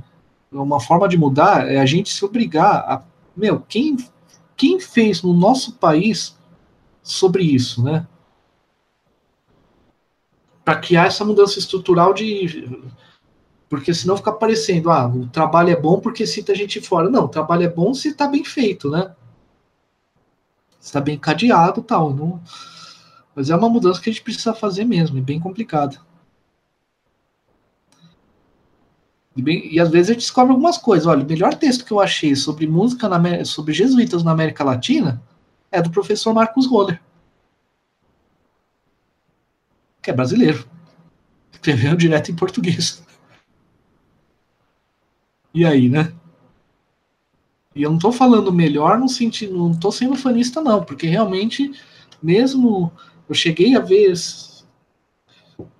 Porque eu precisava, não precisava sair disso, mas eu dei uma olhadinha só para se tinha alguma coisa em espanhol sobre o tema. Eu até achei, mas assim, o texto mais conciso, que apresenta realmente a questão como um todo, os outros os textos que eu achei em espanhol é muito, é muito é específico demais, sabe? Que aí para mim também não, não tinha função. Mas o que eu achei assim, uma visão, uma visão geral bem feita, até porque ele pega o caso do Brasil como um todo, mas ele discute um pouco a questão da na América Latina, foi o do Mar- Marcos Roller. E que no caso dele provavelmente tem uma base teórica muito melhor, igual você comentou, para analisar como estava a situação no Brasil. É. É um, é exatamente, é um brasileiro que, assim, ele fez análise da história, virou livro, é um livro até famoso, né, em relação entre música brasileira e jesuítas, não lembro agora o, o título, mas é só procurar Marcos Roller que você acha em sebo. E assim, ele fez uma pesquisa muito bem profunda, mas a melhor bibliografia sobre o tema era ele mesmo. Sim.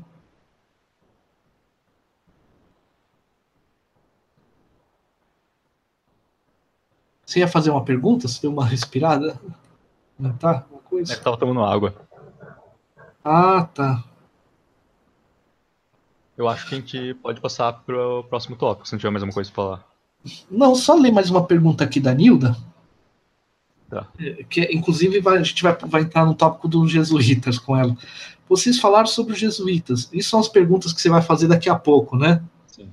Me pareceu que o papel deles na divulgação e incentivo da cultura na América, na Europa e em América Latina é mais importante do que é divulgado para o público leigo. É, eu vou começar... A, Ô, Nilton, eu vou começar a responder sua pergunta, depois pedir para o Carlos entrar com as dele, porque vai estar tudo no mesmo eixo, mas sim. O problema é que é o seguinte, a questão dos jesuítas, né? Primeiro assim, quando a gente fala dos jesuítas, eu não estou entrando em questão de fé. Não é a questão, a visão teológica dos jesuítas, isso não é uma questão, não é, uma, não é a minha questão, se os jesuítas, é, é, são jesuítas no momento histórico. Como braço da Contra-Reforma, porque qual que é o problema? O que, que gerou a reforma? É uma crise de conhecimento dentro da própria igreja.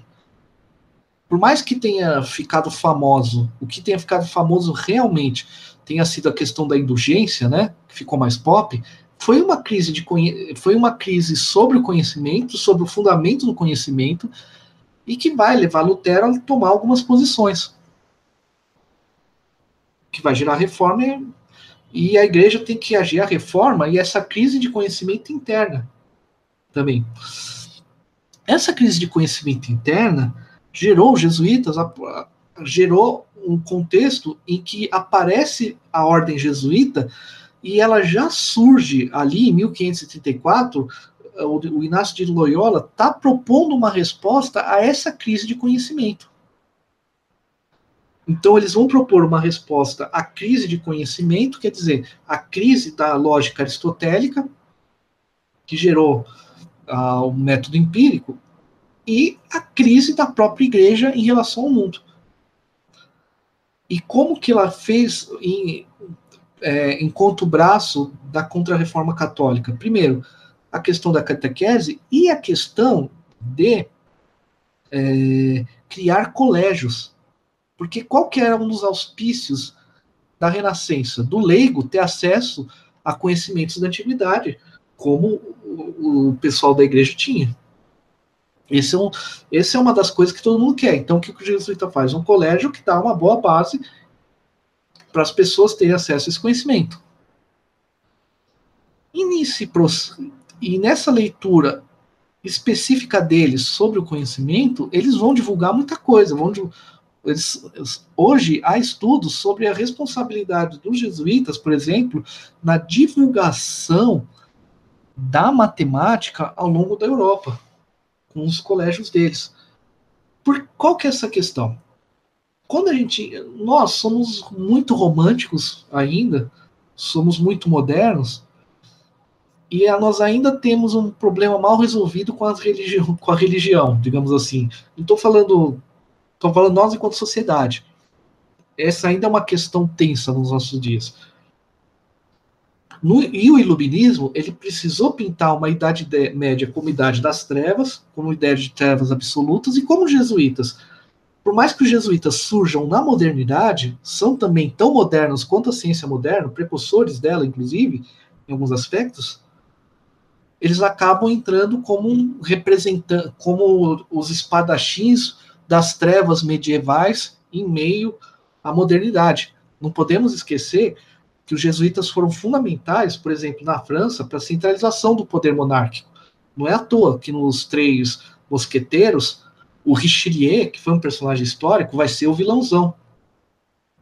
Porque havia uma relação entre monarquias nacionais, em alguns casos, e a ordem jesuíta.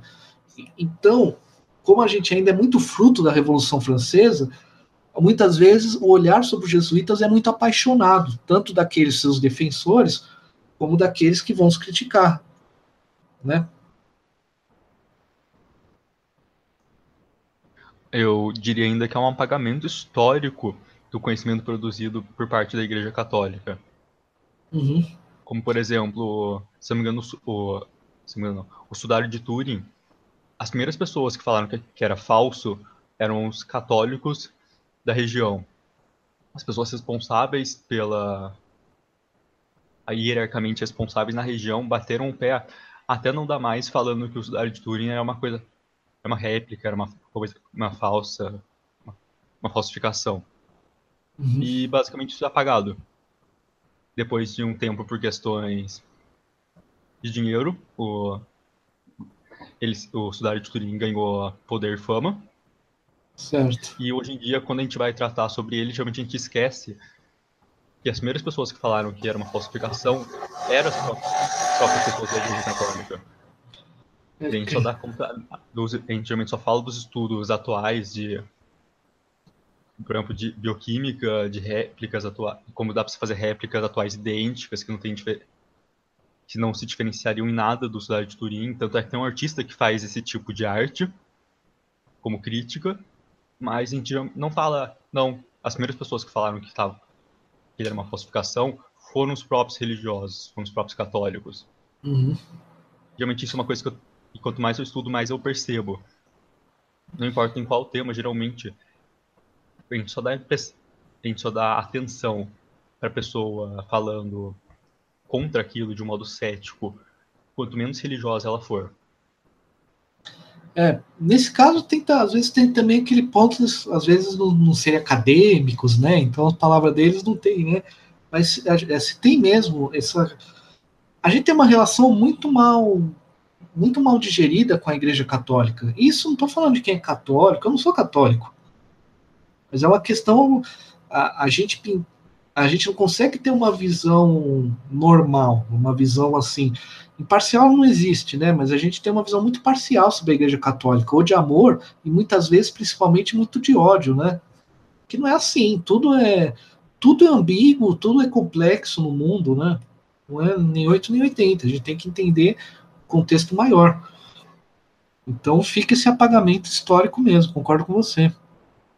E eu, como uma pessoa nova daqui, a minha, a minha impressão é que boa parte do currículo de história da ensino fundamental e médio causa muito isso, porque do modo como é passado, além de você ter aquela impressão de uma linearidade, o ponto, o ponto que a gente vê dá a impressão que a Contra-Reforma melhorou um pouco, daí graças a isso você tem uma revolução científica, a Revolução Francesa, Iluminismo, Igreja perde papel, sociedade melhora. Uhum. É. É passado de uma forma muito simplista em relação à Igreja. Uhum. É, eu não, não sou assim historiador, né? Mas apesar que o filósofo é metido a falar sobre tudo, pô, você é uma pessoa nova, então eu sou uma pessoa velha, entendi a mensagem, tô ok. Eu tô brincando. Mas uh, uh, não, mas tem, mas tem isso mesmo. É que o, a gente ouve os podcasts do pessoal que é historiador mesmo, por aí, eles todo fala, a visão que se tem na escola acaba sendo uma história muito antiga, né? Assim, o modo de ensinar a história é muito antigo. Muita coisa já foi superada em, discuss- em discussão acadêmica, mas sempre tem esse atraso, né? Entre o conhecimento novo, uma nova visão, ser proposta na academia e ser trazida pelas escolas, né? Até porque tem uma separação muito grande entre educador e pesquisador. É só ver essa, esse absurdo que é ter curso de bacharelado e licenciatura, que é uma coisa que eu não entendo. Não entendo mesmo, porque, meu, qualquer um que vai fazer bacharelado de alguma coisa pode ter que ensinar. Por que, que você tem que colocar o professor da disciplina como alguém inferior ao acadêmico que, que pesquisa, sabe? Não entendo. São coisas que geram todas essas situações. A própria noção de Idade Média, que o, você vê os textos dos historiadores, é, é algo muito mais interessante, já podia ter ido para o ensino médio. Mas fica aquela divisão, o professor do ensino médio é o, é o carinha que ficou lá e não é nem historiador, né, sei lá. O professor de história, não pode ser chamado de historiador, né. E com isso também há um fator de, a, toda a cultura popular é baseada nos estereótipos. É. Então você cria aquele meme, que não, na época não poderia ser dito desse modo, mas hoje sim, da Monty Python, do Lá Vem a Inquisição Espanhola. A gente retrata a Idade Média assim, sendo que esse não está, é anacrônico você falar que isso é parte da Idade Média. Sim. E é, geograficamente até anacrônico você espalhar isso para a Europa inteira, e é restrito num período muito específico de tempo. Não, foi... Não, é algo bem complicado mesmo. E os jesuítas, a gente tem um ranço maior, porque além de ter esse problema do, dos jesuítas, digamos, serem católicos, a gente não consegue entender como que a colonização brasileira... O, teve, claro, que os, os indígenas sofreram pra caramba, teve problemas sim, mas tem características que a gente valoriza no Brasil que só existe graças aos jesuítas. Não é tanto o tema da minha dissertação, mas, por exemplo, quando os jesuítas eram pessoas muito... Pra, era uma ordem muito pragmática, né? Era muito prática. Então, assim, eles entendiam que... Eles entenderam muito bem que certas, a, certos aspectos do cristianismo são culturais e não fundamentais. É só ver o que o Papa Francisco Bergoglio faz hoje, né? Mais ou menos a mesma linha. Por exemplo, eles iam no Japão... Ah, se a gente... pinta a figura de Jesus como europeu, que é muito mais para nós entender, para as pessoas olharem para a imagem e entender que ele é homem-deus, se identificar com o lado humano, eu vou no Japão, pinto Jesus japonês. Isso é um homem de, isso é ser prático, isso não é só marketing, é uma análise prática. Eles, essa sacada, essa coisa que nós temos de misturar, É, essa mistura religiosa que a gente tem, em parte é graças aos jesuítas, que eles entendiam, gente, os índios dançam, eles precisam dançar, então o que eu faço? Eu misturo. É, é uma, de um lado, do ponto de vista antropológico, é uma certa violência cultural? É.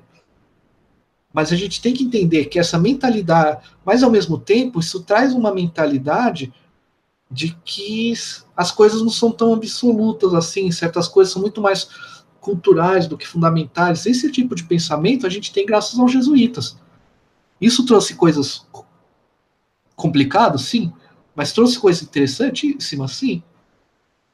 Essa mistura que o brasileiro tem de conseguir ligar, ligar com uma série de coisas diferentes, tá? Com uma série de culturas diferentes. Isso é, isso é uma posição jesuíta, que a gente, nesse ponto, somos extremamente jesuítas.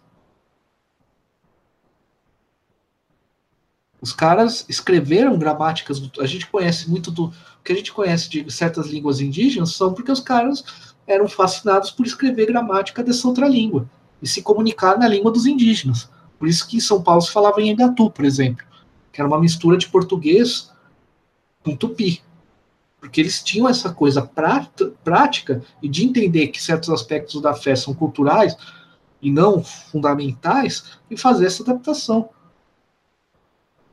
Tem lados negativos, mas tem aspectos que são muito interessantes. Não dá para pensar a identidade nacional do Brasil sem jesuíta, por exemplo. E nem tudo disso é ruim. Nada no mundo é... Nada no mundo humano é... é bom, ou nada assim, é extremamente perfeito. As coisas são ambíguas, são complexas, né? É a falta da, de uma análise em três dimensões, por assim dizer. É, exatamente. Uma análise mais, uma análise mais ampla, né? E na, e na Europa também, eles foram muito odiados porque, né, pelos europeus, a ordem quase acabou uma época, tal. Não estudei muito esse momento, mas é, isso ocorreu porque eles tinham uma certa... Porque, assim, quando o Inácio, o Inácio de Loyola, primeiro que ele tinha sido soldado, e ele tinha essa visão muito prática.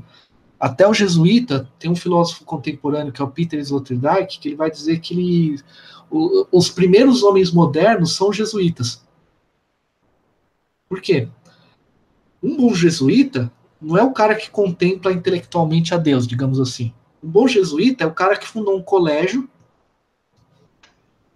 numa cidade que estava deixando de ser católica. É o cara que, que morreu em outro continente fundando alguma coisa ali, sabe? Eram pessoas de ação, né? Então eles eram muito metódicos.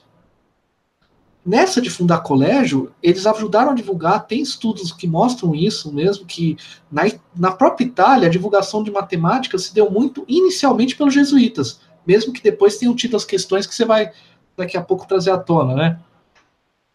É, em outros países europeus, na própria França, a divulgação da matemática entre os leigos se deu graças a eles.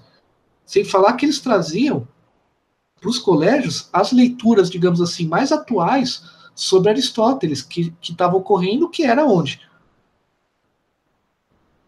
Portugue, Portugal, Espanha, inclusive eles utilizavam métodos escritos no México, do Francisco Suárez, que era um filósofo que nasceu na Espanha, mas morreu, viveu a vida inteira no México. O manual de lógica que ele escreveu era usado em colégio jesuíta por toda a Europa.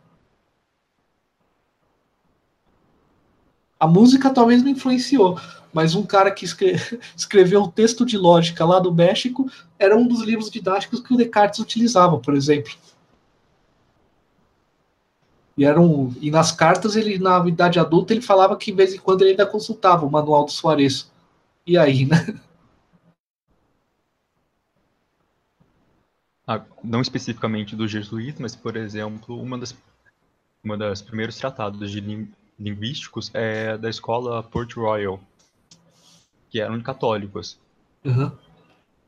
Um modo, eu lembrei muito, eu fiquei lembrando disso quando você mencionou sobre a gramática dos índios aqui, como eles recuperaram isso e como, basicamente, um pouco depois você vai ter tra grandes tratados, os primeiros, os primeiros tratados de gramática e linguística, uhum, por católicos também, no século dezessete. E tem, e tem uma coisa louca, louca assim, até para quem está ouvindo, eu estou saindo um pouquinho da minha área, tal, desculpem, qualquer coisa aponta aí, se eu falar besteira, fica à vontade com isso, ser corrigido é sempre bom, mas assim, os jesuítas, a, a, onde surgiu o direito internacional? Universidade de Coimbra. Para quê? Qual, qual o direito que nós temos sobre os indígenas? Ou temos algum direito sobre esses povos ou não? Pra, apesar que teve esse lado de uma mistura cultural que acabou um pouco, os índios só não sofreram mais na América Latina. Por que que... Por que que, por exemplo, tem mais descendentes de guaranis na América Latina do que de índios norte-americanos e canadenses? Porque tivemos jesuítas por toda a América Latina, porque mesmo com a mistura cultural, eles brigaram muito contra a escravidão do indígena. Inclusive, foram, já, os primeiros a discutirem direito internacional não foram eles, mas eles já assimilaram essa discussão e levaram à frente. Quer dizer, o direito na... internacional surge na Igreja Católica ao discutir a questão dos indígenas. Não à toa, quando começa a se, se escravizar africanos, uma das coisas é os próprios países europeus meio que barraram um pouquinho a ação, por incrível que pareça, depois a Igreja vai apoiar, mas eles barraram a ação de pessoas da Igreja na África também, para não acontecer o que aconteceu com a mão de obra indígena. É interessante, né? Ao mesmo tempo que é uma violência cultural e simbólica, é um, não deixou de ser um modo, não deixou de ser a razão pela qual foi, foram preservados. É, aos dois lados. É os dois lados. E eles eram cristãos, né? No final da conta, no final das contas, você estava salvando a alma daqueles indivíduos. A gente não pode esquecer que eles eram cristãos de verdade. Senão eles tinham só escravizados e vendido o índio, né? Não tinha fundado colégio em São Paulo, né?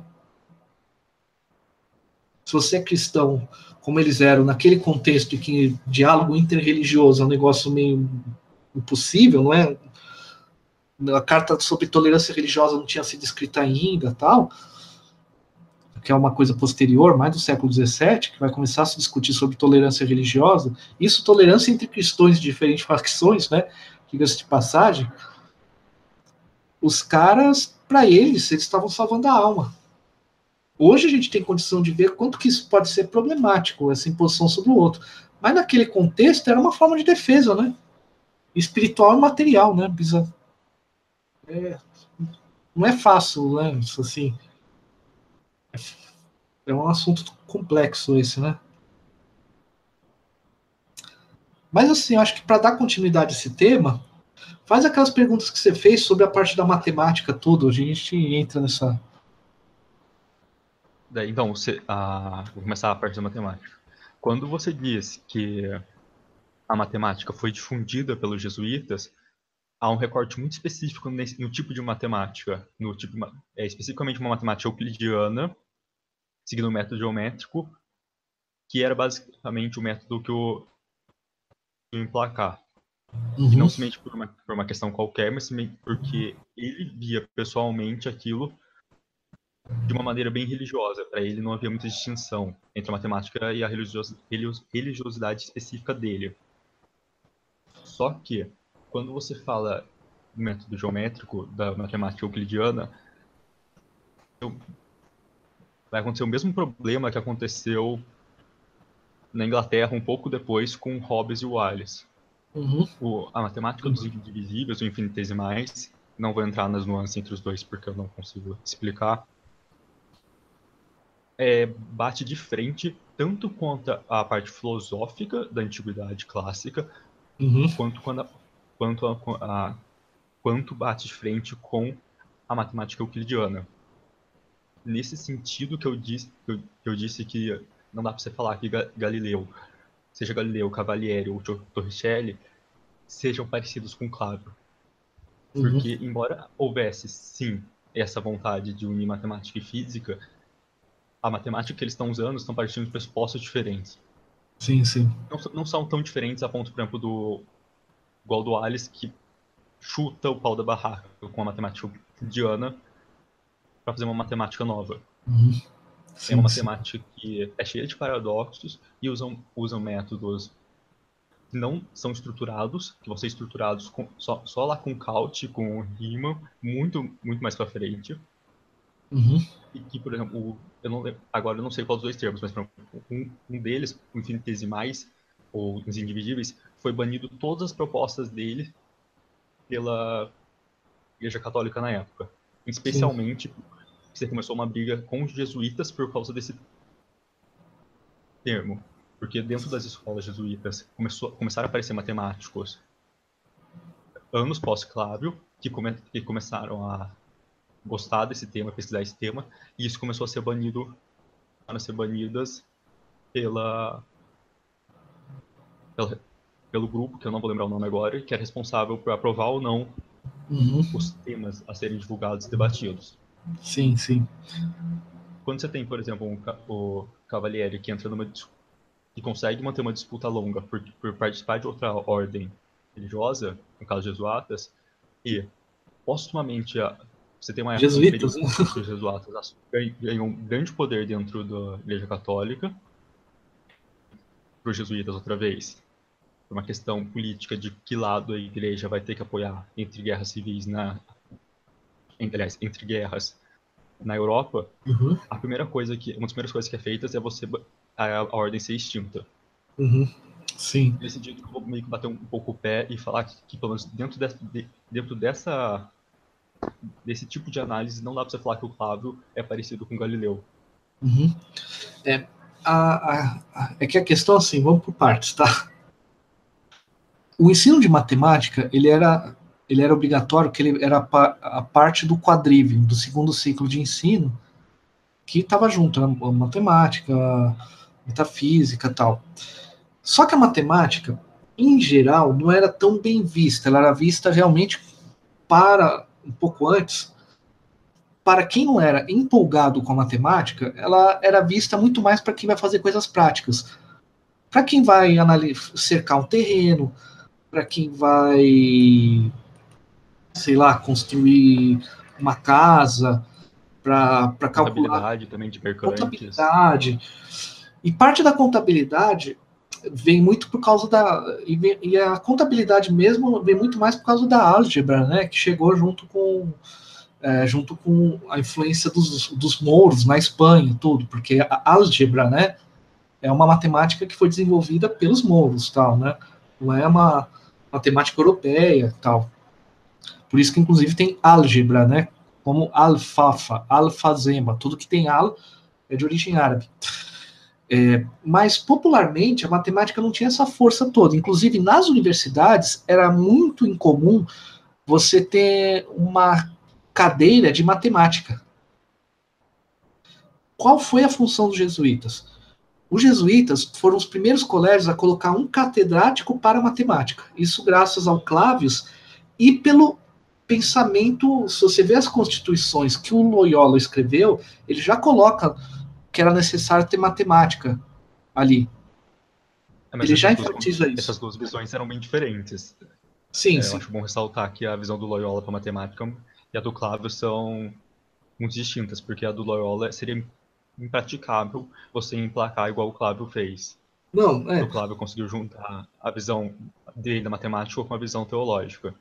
É, porque assim, já nessa época, e também é uma coisa assim, essa visão teológica já existia. Por quê? Boa parte do cristianismo vem de uma leitura, os teólogos cristãos, católicos, eles sempre juntaram com, cristi, com o cristianismo a filosofia de Platão. E o número para Platão, o que Platão se influenciou dos pitagóricos, é algo extremamente importante. Então, a matemática, ela tinha uma importância de fé. Por quê? Tudo é feito de número, esse elemento pitagórico valia muito. Para que que usava astrologia na prática? Calcular calendário, né? Isso era uma parte, uma das coisas que um matemático mais fazia, era calcular calendário e calcular a posição dos astros para saber quando estamos para plantar e coisas do gênero, tudo bem? Deixa eu só abrir um parênteses aqui. Quando uhum. você fala do calendário, esse foi um dos motivos também porque a matemática ganhou grande relevância na, nas, nos colégios jesuítas. Porque quando, a, acho que o Gregório, não lembro qual, convocou matemáticos para reformar o calendário, isso, de, após a reforma do calendário, e ele meio que ter feito um veredito que mesmo os países protestantes tiveram que adotar, uhum. questão de... está certo, dava para ver que funcionaria melhor, isso ajudou muito na Contra-Reforma. Uhum. Mas, na verdade, isso era, é que isso é antes da Contra-Reforma, porque o Gregório mesmo é do século nove, entre nove e o dez. Já tinha essa importância do calendário para a igreja, até para marcar as datas importantes, para contar Quanto, tam, quanto tempo estamos para o fim do mundo e coisas do gênero. Então, a matemática já tinha uma carga de fé muito grande. Para ter uma ideia, um, quem definiu o ensino de matemática foi o Boécio, que foi um teólogo contemporâneo de Agostinho. Ele é famoso pelo livro Consolação da Filosofia, que, no seu, que ele vai escrever um livro sobre matemática e um sobre música, onde ele vai estabelecer coisas que a música vai ser pensada daquela forma, a ideia de que a música está relacionada com a ordem do universo, é uma ideia que tem origem pitagórica, tem força platônica, mas foi o Boécio que definiu essa relação, que só vai se esgotar no século dezenove. Assim, o próprio Kepler, Copérnico, Galileu, Newton escreveram sobre astronomia pensando que a música que a gente produz tem relação com a ordem do cosmos, por exemplo. Então essa visão já estava muito colocada, só que não tinha um ensino, principalmente para os leigos, de grande divulgação de matemática. Quem fez isso na Contra-Reforma foi os jesuítas. Só que o Clavius, só que a matemática na época, isso, é, ela não era a única área em que você usava a matemática para falar algo sensível, era onde? Além da na contabilidade é uma coisa mais abstrata, mas, por exemplo, na hora a geometria, A geometria era algo ligado ao sensível, mas a aritmética era usada muito pouco. E qual que era a ideia do Clavius? Eu conseguia analisar o movimento das coisas através da matemática. E quem divulgou também o método euclidiano na Europa, num primeiro contexto, é, eu não lembro agora o autor que... Na dissertação tem um nome certinho, mas agora de cabeça não vou, não vou lembrar... Mas tem estudos que mostram um dos grandes divulgadores da matemática euclidiana, que não era, não tinha, ele, ele era ensinado de uma forma diferente antes, de uma forma adaptada. Quem foi mais, digamos assim, puro Euclides foram os jesuítas. Então, eles disseminaram muito a matemática no início, porque o Clavius tinha essa tensão. Não, eu quero unir a matemática ao movimento. E nessa E nessa intenção, ele parece com Galileu. E tem alguns estudos mais específicos de semelhança de algumas formulações de ambos para poder usar a matemática para pensar a física. Mas são estudos que vêm dos anos setenta para cá, mas realmente. Só que qual que é o problema? Já, tinha, já havia alguns problemas na época em relação à matemática, que era o uso de números irracionais. Por quê? Se o número é irracional, se eu chamo aquele número de irracional, irracional é o nome que nós damos, mas se eu digo que o número é irracional, e o número faz parte da natureza, eu estou falando que a natureza é irracional.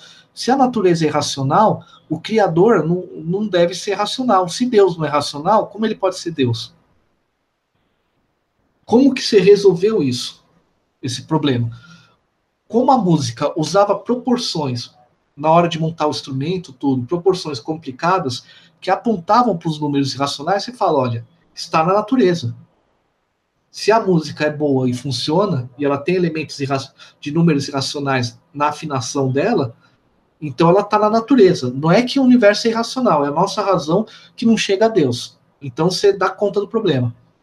Agora, o, o chamado dos indivisíveis, matemática do infinito é assim. Se você pegar, mede um centímetro, quantos pontos são possíveis dentro daquele centímetro, daquele, daquele traço que você fez na régua? Infinitos. Quanto mais eu diminuo o escopo, mais, mais pontos aparecem. Essa ideia que começou com uma chamada matemática dos, indiv- dos indivisíveis e chegou ao cálculo infinitesimal, ela colocava pro- em xeque alguns problemas. Mas qual era o principal problema que os jesuítas viam nisso? A matemática euclidiana, ela parte de princípios simples e facilmente demonstráveis. É, eu, é quase intuitiva os princípios. O desenvolvimento é complicado, mas os princípios são quase intuitivos. Naquele contexto, o que, que se percebia? Qual que é o único tipo de conhecimento que, é, que, é, que tem um fundamento forte, claro e intuitivo? A matemática, a lógica estava em crise. O, a matemática dos indivisíveis, como trabalhava Galileu, ela oferecia alguns problemas. Se, essa matemática, se esse tipo de conhecimento não é claro e intuitivo, eu tenho mais dificuldade de afirmar que ela tem uma certeza absoluta. Se, e qual que é o medo dos jesuítas? Se eu mostro que não, nem a matemática traz certeza absoluta, eu posso criar uma mentalidade que questione, se não há certeza absoluta, como que fica a fé? Se não há nenhuma forma de conhecimento absoluto. Então, esse era o problema que eles tinham. Mas, assim, a semelhança entre o Clavius e o Galileu era tanto nessa vontade, não, vamos unir física e matemática e algumas elaborações teóricas. O Clavius era mais velho que o Galileu, inclusive, que o Galileu filho, né? Porque tem um Galileu pai também, o Vincenzo Galilei. Mas o Clavius era mais, mais velho que o Galileu filho.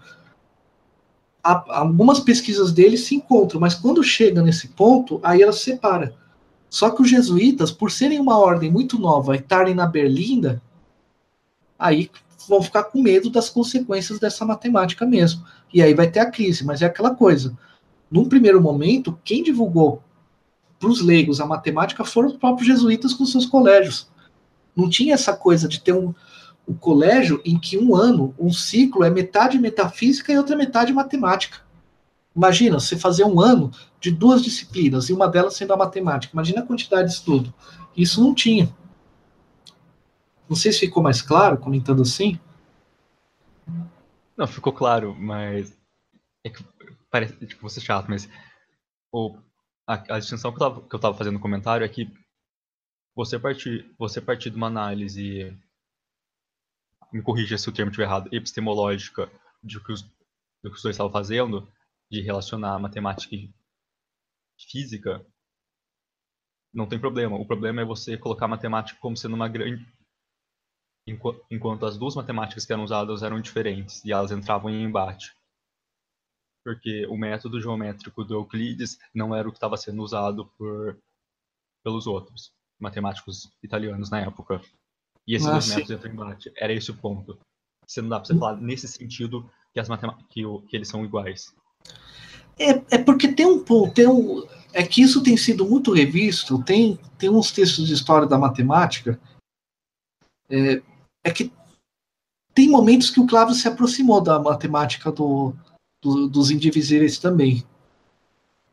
Só como ele era mais velho que o Galileu, e tinha alguns receios sobre aonde daria isso, é, fica complicado. Para você ter uma ideia, quando o Galileu fez uma observação sobre a Lua, os colégios jesuítas deram uma festa. Você vê como a relação entre eles era ambígua, né? É claro que depois eles que vão julgar o Galileu, né? De, até porque o ponto maior problemático do, do Galileu, no julgamento que ele teve, foi muito mais a questão de liberdade de pensar e a questão de, de, de assimilar a hipótese do Giordano Bruno de que o universo é infinito. Isso é um problema. Não, e isso o Galileu, ele teve oportunidade por parte dos jesuítas de não ter o resultado que ele teve. Não ter o resultado pessoal, que eu digo, da condenação. Uhum. Se lê a história do Galileu, ele teve todas as oportunidades que os jesuítas conseguiram dar para ele. Isso é bem claro que é. Assim, havia um apego, apreço dos jesuítas. Sim. Por parte dos jesuítas. Mas tinha, mas tem, mas realmente, a matemática que eles defendiam era diferente, né? É que o, o recorte que eu fiz é um recorte muito específico, né? Até porque isso não é, o, o, não, não é um tema, é um recorte muito, principalmente como Descartes aprendeu matemática, né? Até porque a matemática que o Descartes, que o Descartes ele faz uma coisa interessante, os textos de matemática dele, ele tenta unir o método euclidiano para pensar nos indivisíveis, que é a partir disso que o Leibniz vai trabalhar, e o Mercator também, e vão desenvolver, vão chegar no cálculo do infinito, no cálculo infinitesimal. É que isso eu acabei não abordando o trabalho, né, mas tem esse lado interessante, mas realmente tinha essa, tinha essa questão epistemológica, assim, entre a matemática, entre o, o, o método matemático, mas o grande problema era essa questão do fundamento, pro jesuí... e os jesuítas estavam sempre na berlinda também, né?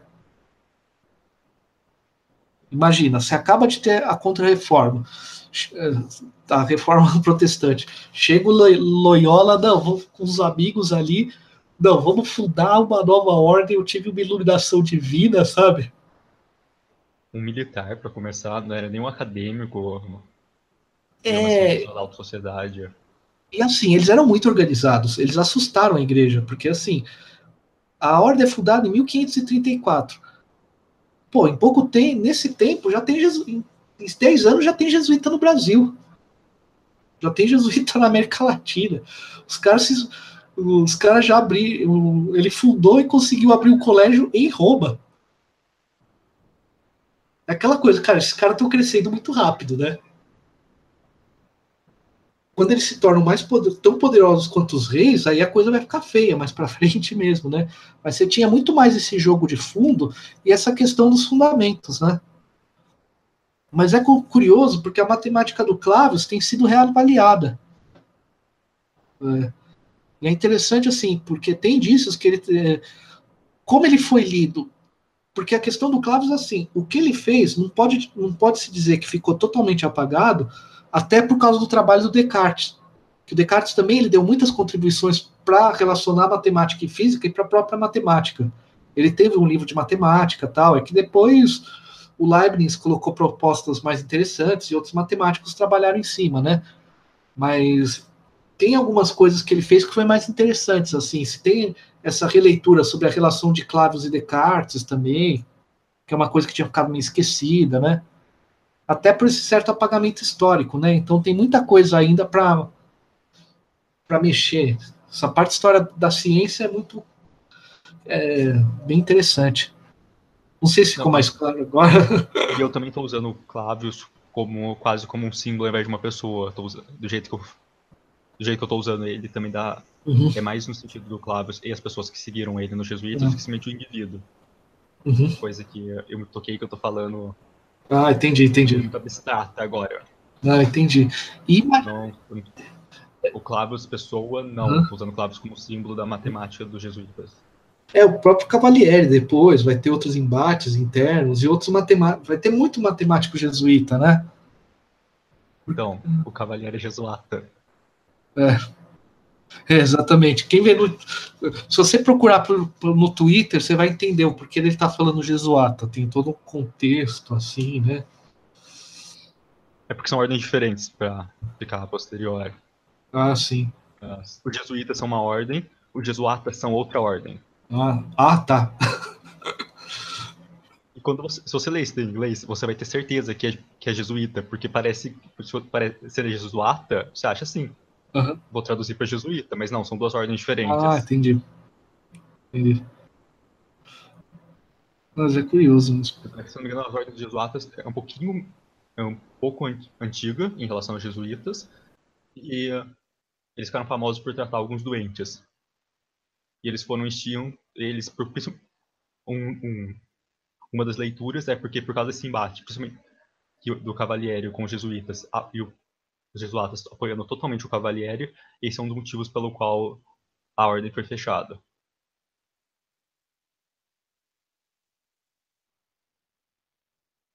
Aí foi uma certa desequilibração interna, né, entre os jesuítas, porque ele se formou, o Cavalieri, como, como jesuíta, né?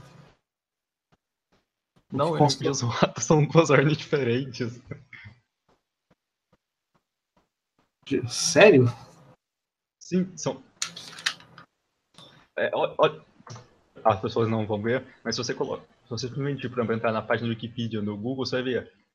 São duas, são duas, são duas ordens... católicas diferentes. O Bonaventura Cavalieri era um jesuata, não era um jesuíta. O Clavius era um jesuíta. A ordem jesuata foi fundada por Giovanni Colombini. A do, a, os jesuítas foram fundados pelo Loyola.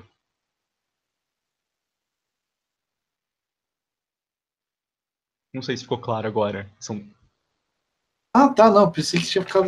Não, agora entendi. Não, tá certo. Agora... É que eu não conheço muito de ordens religiosas, mas... É... Não, é, tem... Mas mesmo outros... Mas essa questão entre a igreja e a matemática foi ambígua num certo momento, exatamente porque você tem todo esse contexto... A matemática tinha um quê de religioso também, né? Apesar de ser menos...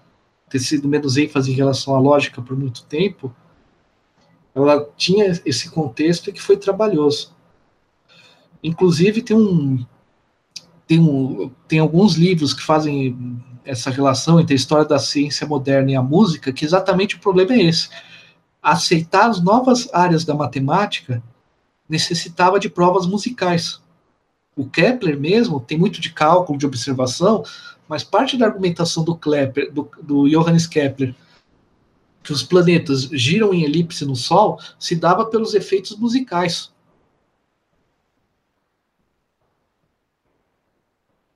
Assim, a música, o, como a afinação musical usava proporções irracionais, os números racionais que geravam a forma, que geram a forma das elipses eram naturais porque... É, se a música é bela, o belo está unido ao bem e à verdade. Então, os números racionais são uma verdade na natureza. O problema é a nossa razão e não a natureza, e não Deus. Não é à toa, quem vê na história da matemática, depois que o mundo laico é estabelecido, a matemática anda, muito, anda com uma certa facilidade maior, porque ela, ela deixa de ser uma questão teológica. Apesar que eu acho que tem muita gente que lida com matemática de maneira teológica ainda hoje, né? Mas isso é uma outra conversa. É, você vê que vai surgir a matemática do infin... a, a matemática dos números imaginários e uma série de outras formas de lidar com matemática, onde? No século dezoito e dezenove, que é quando a matemática fica um pouco mais afastada, né? Fica mais próxima assim, à física e tal do que da teologia, né? A Janeca, eu tô falando. É, quando a matemática assume uma postura que mesmo hoje em dia os, alguns matemáticos têm de não importa o que eu tô, o, igual dos meus imaginários, não importa o que, que esse objeto é, importa se eu estabelecer ele, eu consigo fazer tais tais coisas. Deixa os filósofos depois, é, como diria assim, descrever e entender ele. Não é, então, isso em termos, quando a gente vê a história da ciência, mesmo a história da filosofia, sempre tem esses, esses contextos por detrás que indicam muita coisa, né? Quer dizer, você tem um contexto, você, você, mesmo o indivíduo tendo condições, através das suas observações, tudo, de ter uma, de gerar uma hipótese, para ele conceber aquela hipótese, muitas vezes essa hipótese precisa ter uma série de contextos sociais ali para ser colocada, né? E a matemática, nesse ponto, ela era um problema, porque ela virou o bastião do único conhecimento é, final e verdadeiro. Não é à toa que o trabalho do Leibniz, em parte, além de facilitar o processo do cálculo infinitesimal em si, até hoje se usa a fórmula do Le... a representação do Leibniz, mas foi de mostrar que a, a, o, inf... o cálculo infinitesimal, o cálculo dos números infinitos, né? Infinito menos um, infinito mais um. Eu lembro quando eu fiz análise de sistemas, eu fazia esses cálculos, eu começava a viajar. Caramba, eu estou multiplicando o infinito por dois. Tipo... Achava muito louco isso, assim. Muito maluco, né? Mas até... É uma... essa, essa brincadeira de multiplicar infinito por dois, de subtrair infinito de infinito, é uma coisa que era um problema na época, e hoje em dia a gente usa o limite para meio que disfarçar o que a gente está fazendo. Exato. Então, é, Newton seguiu um pouco da técnica do Fermat, de uma técnica mais geométrica, tanto é que ele abandonou os infinitesimais ou indivisíveis no tratado dele por causa disso. É. É, e o limite foi a proposição do Leibniz, né? É que eles tinham uma briga também entre o Newton e o Leibniz, né? Meu Deus. Não, não, tem. É. Eu tinha, mas, mas, mas realmente, nesse campo, a, a estrutura do Leibniz é melhor que a do Newton, nesse caso. Sobreviveu... Sobrevive, sobreviveu melhor, mas o cálculo do limite é, é bem curioso. Mas a gente vê que, assim, por mais que realmente tenha dado todas essas coisas, os jesuítas proibiram essa prática em algum tempo, num primeiro momento, sem eles terem divulgado, a pesquisa sobre isso também não teria andado tanto para frente, provavelmente. Eles estabeleceram uma base, porque, igual eu comentei, dentro da própria quadráticos jesuítas foram as pessoas que mais propuseram é, esse, os infinitesimais na Itália.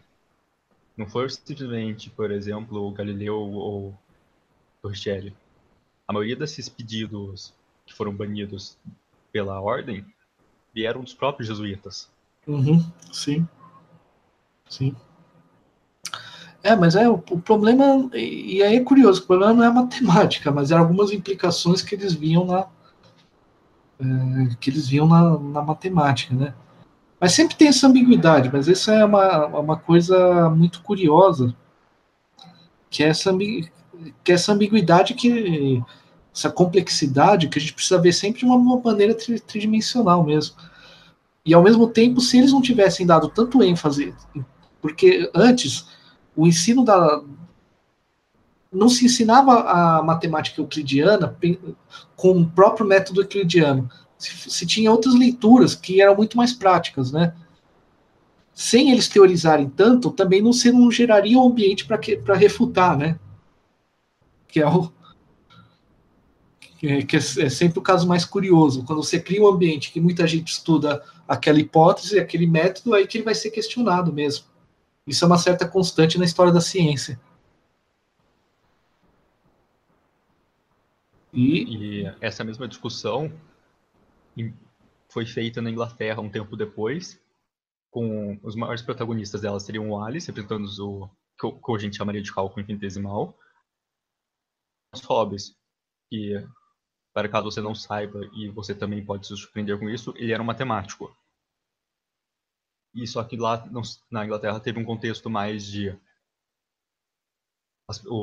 a monarquia, representada pelo Hobbes, e com um parlamento barra democracia, o que poderia se chamar de democracia naquela época. Enquanto você tem... Não, essa disputa não foi somente na Itália com uma, entre aspas, livre pensamento versus dogmatismo uhum. religioso. Sim, sim. Pô, apesar que monarquia inglesa e ele é o chefe de uma religião, né? A rainha até hoje é, né? Então. Ah, mas aqui não tô brincando. Nessa, não, mas... não, assim, aqui nessa época vai ter, vai ter as três, vão ter pelo menos três grandes facções joga, é, lutando. Vai ter o parlamento, vai ter a, a, a igreja uhum. inglesa e a monarquia. Sim, sim. Se, se, meio que se degladiando na guerra civil, no que se tornou uma guerra civil. E você vai ainda vão ter vários movimentos populares aparecendo nesse uhum. meio termo, nesse meio sim. tempo. Sim. E, e, esse, e esse, isso é importante, assim, quando a gente, as, as pessoas... A falta de história da ciência também é uma coisa muito complicada. Bom, na verdade, hoje você precisa explicar o que é ciência, né? Então já é uma tarefa grande, mas assim... Existe, toda época tem os, o, o que o teórico da epistemologia, o Lakatos, o Imre Lakatos, vai dizer que toda a ciência tem um núcleo rígido de conceitos e um núcleo mais fluido, né? Toda a sua época tem um conceito rígido. Nesse, nessa época, a, a questão teológica não era só uma imposição, como a gente, como muitas vezes se vê, ah, era uma imposição imperialista para dominar as mentes. Em alguns casos podia até ser, mas as pessoas eram, as pessoas eram religiosas. É simples assim. E quando você mexe um fundamento que poderia mexer nesse fundamento religioso, era uma coisa complicada. E havia essa, e é uma dificuldade também presente, que é o que a gente, que é muito parecida com o que a gente enfrenta hoje.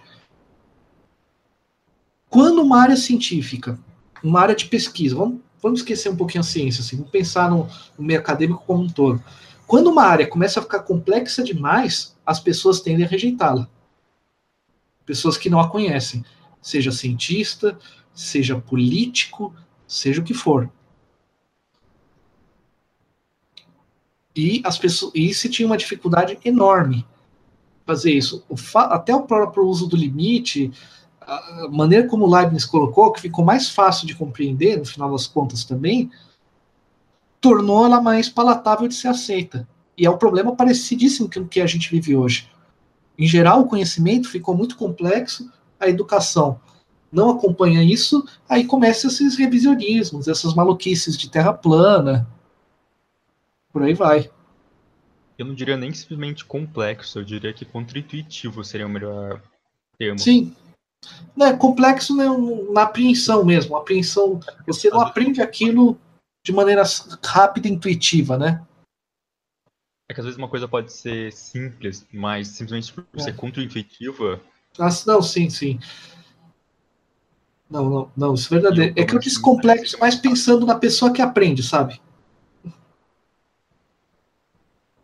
Mas é verdade, é contraintuitivo mesmo. Por exemplo, a brincadeira da terra plana, por exemplo, quando alguém vai lá e coloca uma régua no horizonte, aquilo para a pessoa tá, é uma coisa, coisa intuitiva. Exato. Não necessariamente você pegar e falar que você fizer igual uma medição, se não me engano, Aristóteles, usando palito no chão e sombra, é uma coisa relativamente simples também, não um salto com complexidade absurda. Mas para essa pessoa que já estruturou no pensamento dela com aquela régua no horizonte, que a Terra é plana, é. isso aí vai ser uma coisa contra-intuitiva. Sim. É igual o ah, que aquecimento global, se tá quente aqui, ó o calor que tá fazendo. É uma, uhum. uma coisa mais... Você olhar para um, gra- um gráfico de longo prazo, você, vem, você vê que sim, tem mudança climática. Mas, não, mas é contra-intuitivo com o que você vive no dia a dia. Sim, exatamente. É, esse é, o, esse é o problema de como colocar o conhecimento, que é a questão que está em debate hoje, né? E quando a gente vê a história da ciência, é só uma, é só uma constante. A história da filosofia também é uma constante. E o que às vezes me parece de problema é que várias vezes quando você faz a divulgação da ciência, você faz uma divulgação de resultado, não de processo. Com, uhum. Se você tiver uma noção histórica, você vê, uma, você vê bem melhor como funciona. Sim. Igual a gente estava comentando, ah, você teve um embate em relação a infinitesimais. Mas por que aconteceu isso? Por causa de um contexto digamos assim, epistemológico das pessoas, que vai além simplesmente da, de um, da, da estrutura hierárquica da religião. Isso daí tem a ver, por exemplo, com o cotidiano das pessoas, de todo mundo que está participando da, daquele uhum. debate.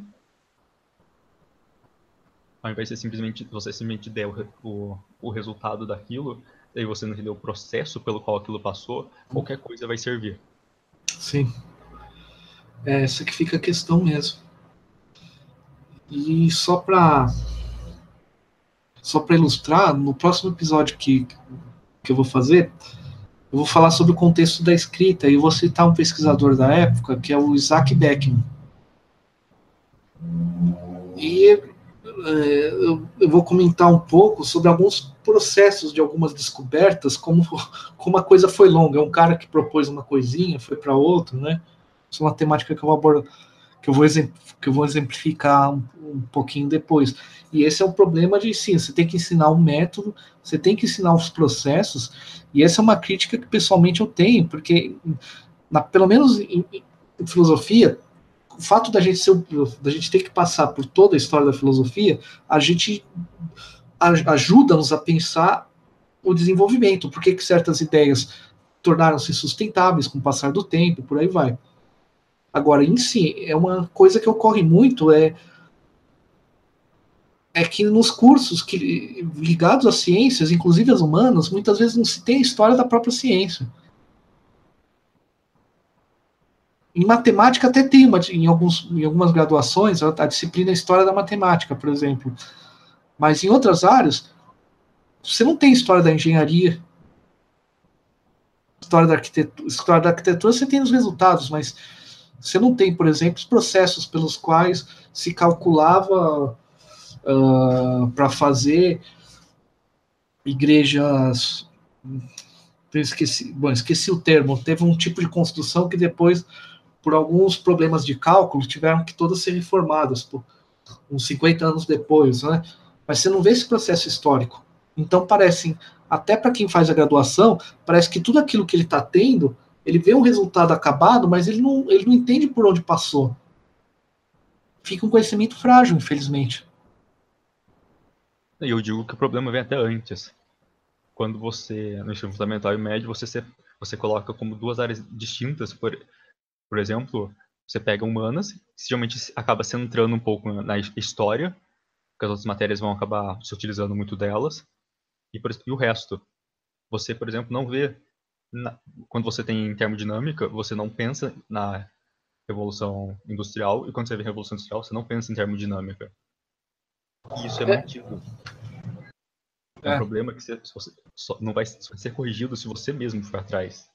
É, esse é aquela coisa, você vê a termodinâmica e não tenta aplicar, e ninguém mostra que você pode aplicar isso na hora de botar, botar o resto da comida na geladeira, né? Você pode explicar uma série de princípios da termodinâmica usando, a gel... usando esse problema. Eu boto qual, por que, que naquele ambiente fechado não posso pôr na geladeira uma panela fervendo? Por que, que, ela... que, que isso vai gerar? E, ao mesmo tempo, eu não entendo que com as descobertas da termodinâmica que propiciaram a Revolução Industrial. Eu não consigo nem no ensino, eu não consigo nem ver a praticidade de certos conhecimentos, quanto eles são cotidianos, e nem como eles estão ligados à história, né? Daí a gente chega no, nas pessoas que, por exemplo, você falar que a Terra é plana ou é um geóide, dá na mesma se você não entender o porquê você está falando cada um deles. Sim. É bem esse Porque problema mesmo. Você não tem diferença nenhuma entre alguém que está falando que a Terra é plana ou a Terra é um globo, se a pessoa não tiver noção do que ela está falando, do porquê ela está afirmando aquilo. É verdade. Por exemplo, Carlos... Você, na...